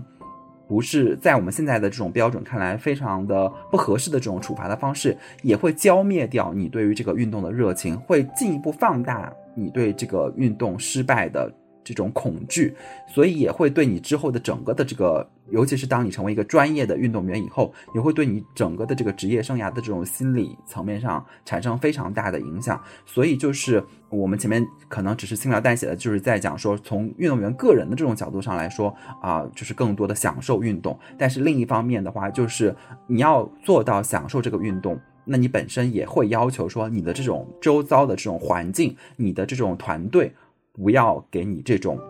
可怕的、这种巨大的压力那我们今天其实聊了很长，从我们自己从小到大参加的各种各样体育运动，或者是游戏也好，然后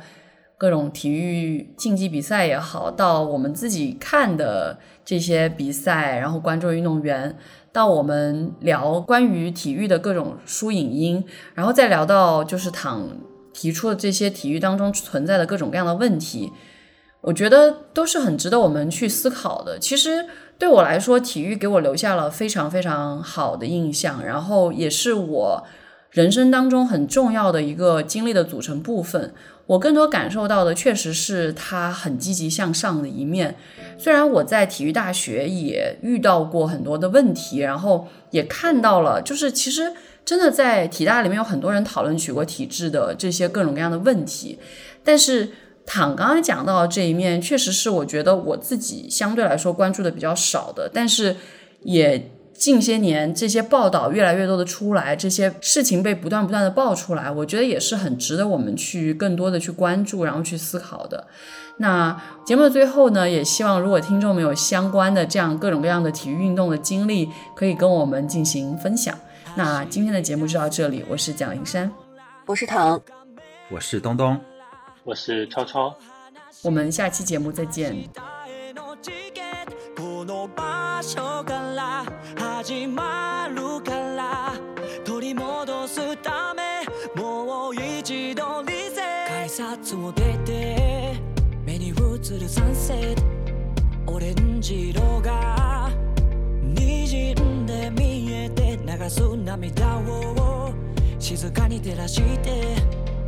帰る場所だって。言ってる気がして。並んで歩くほどに。人と比べてばかり。いつ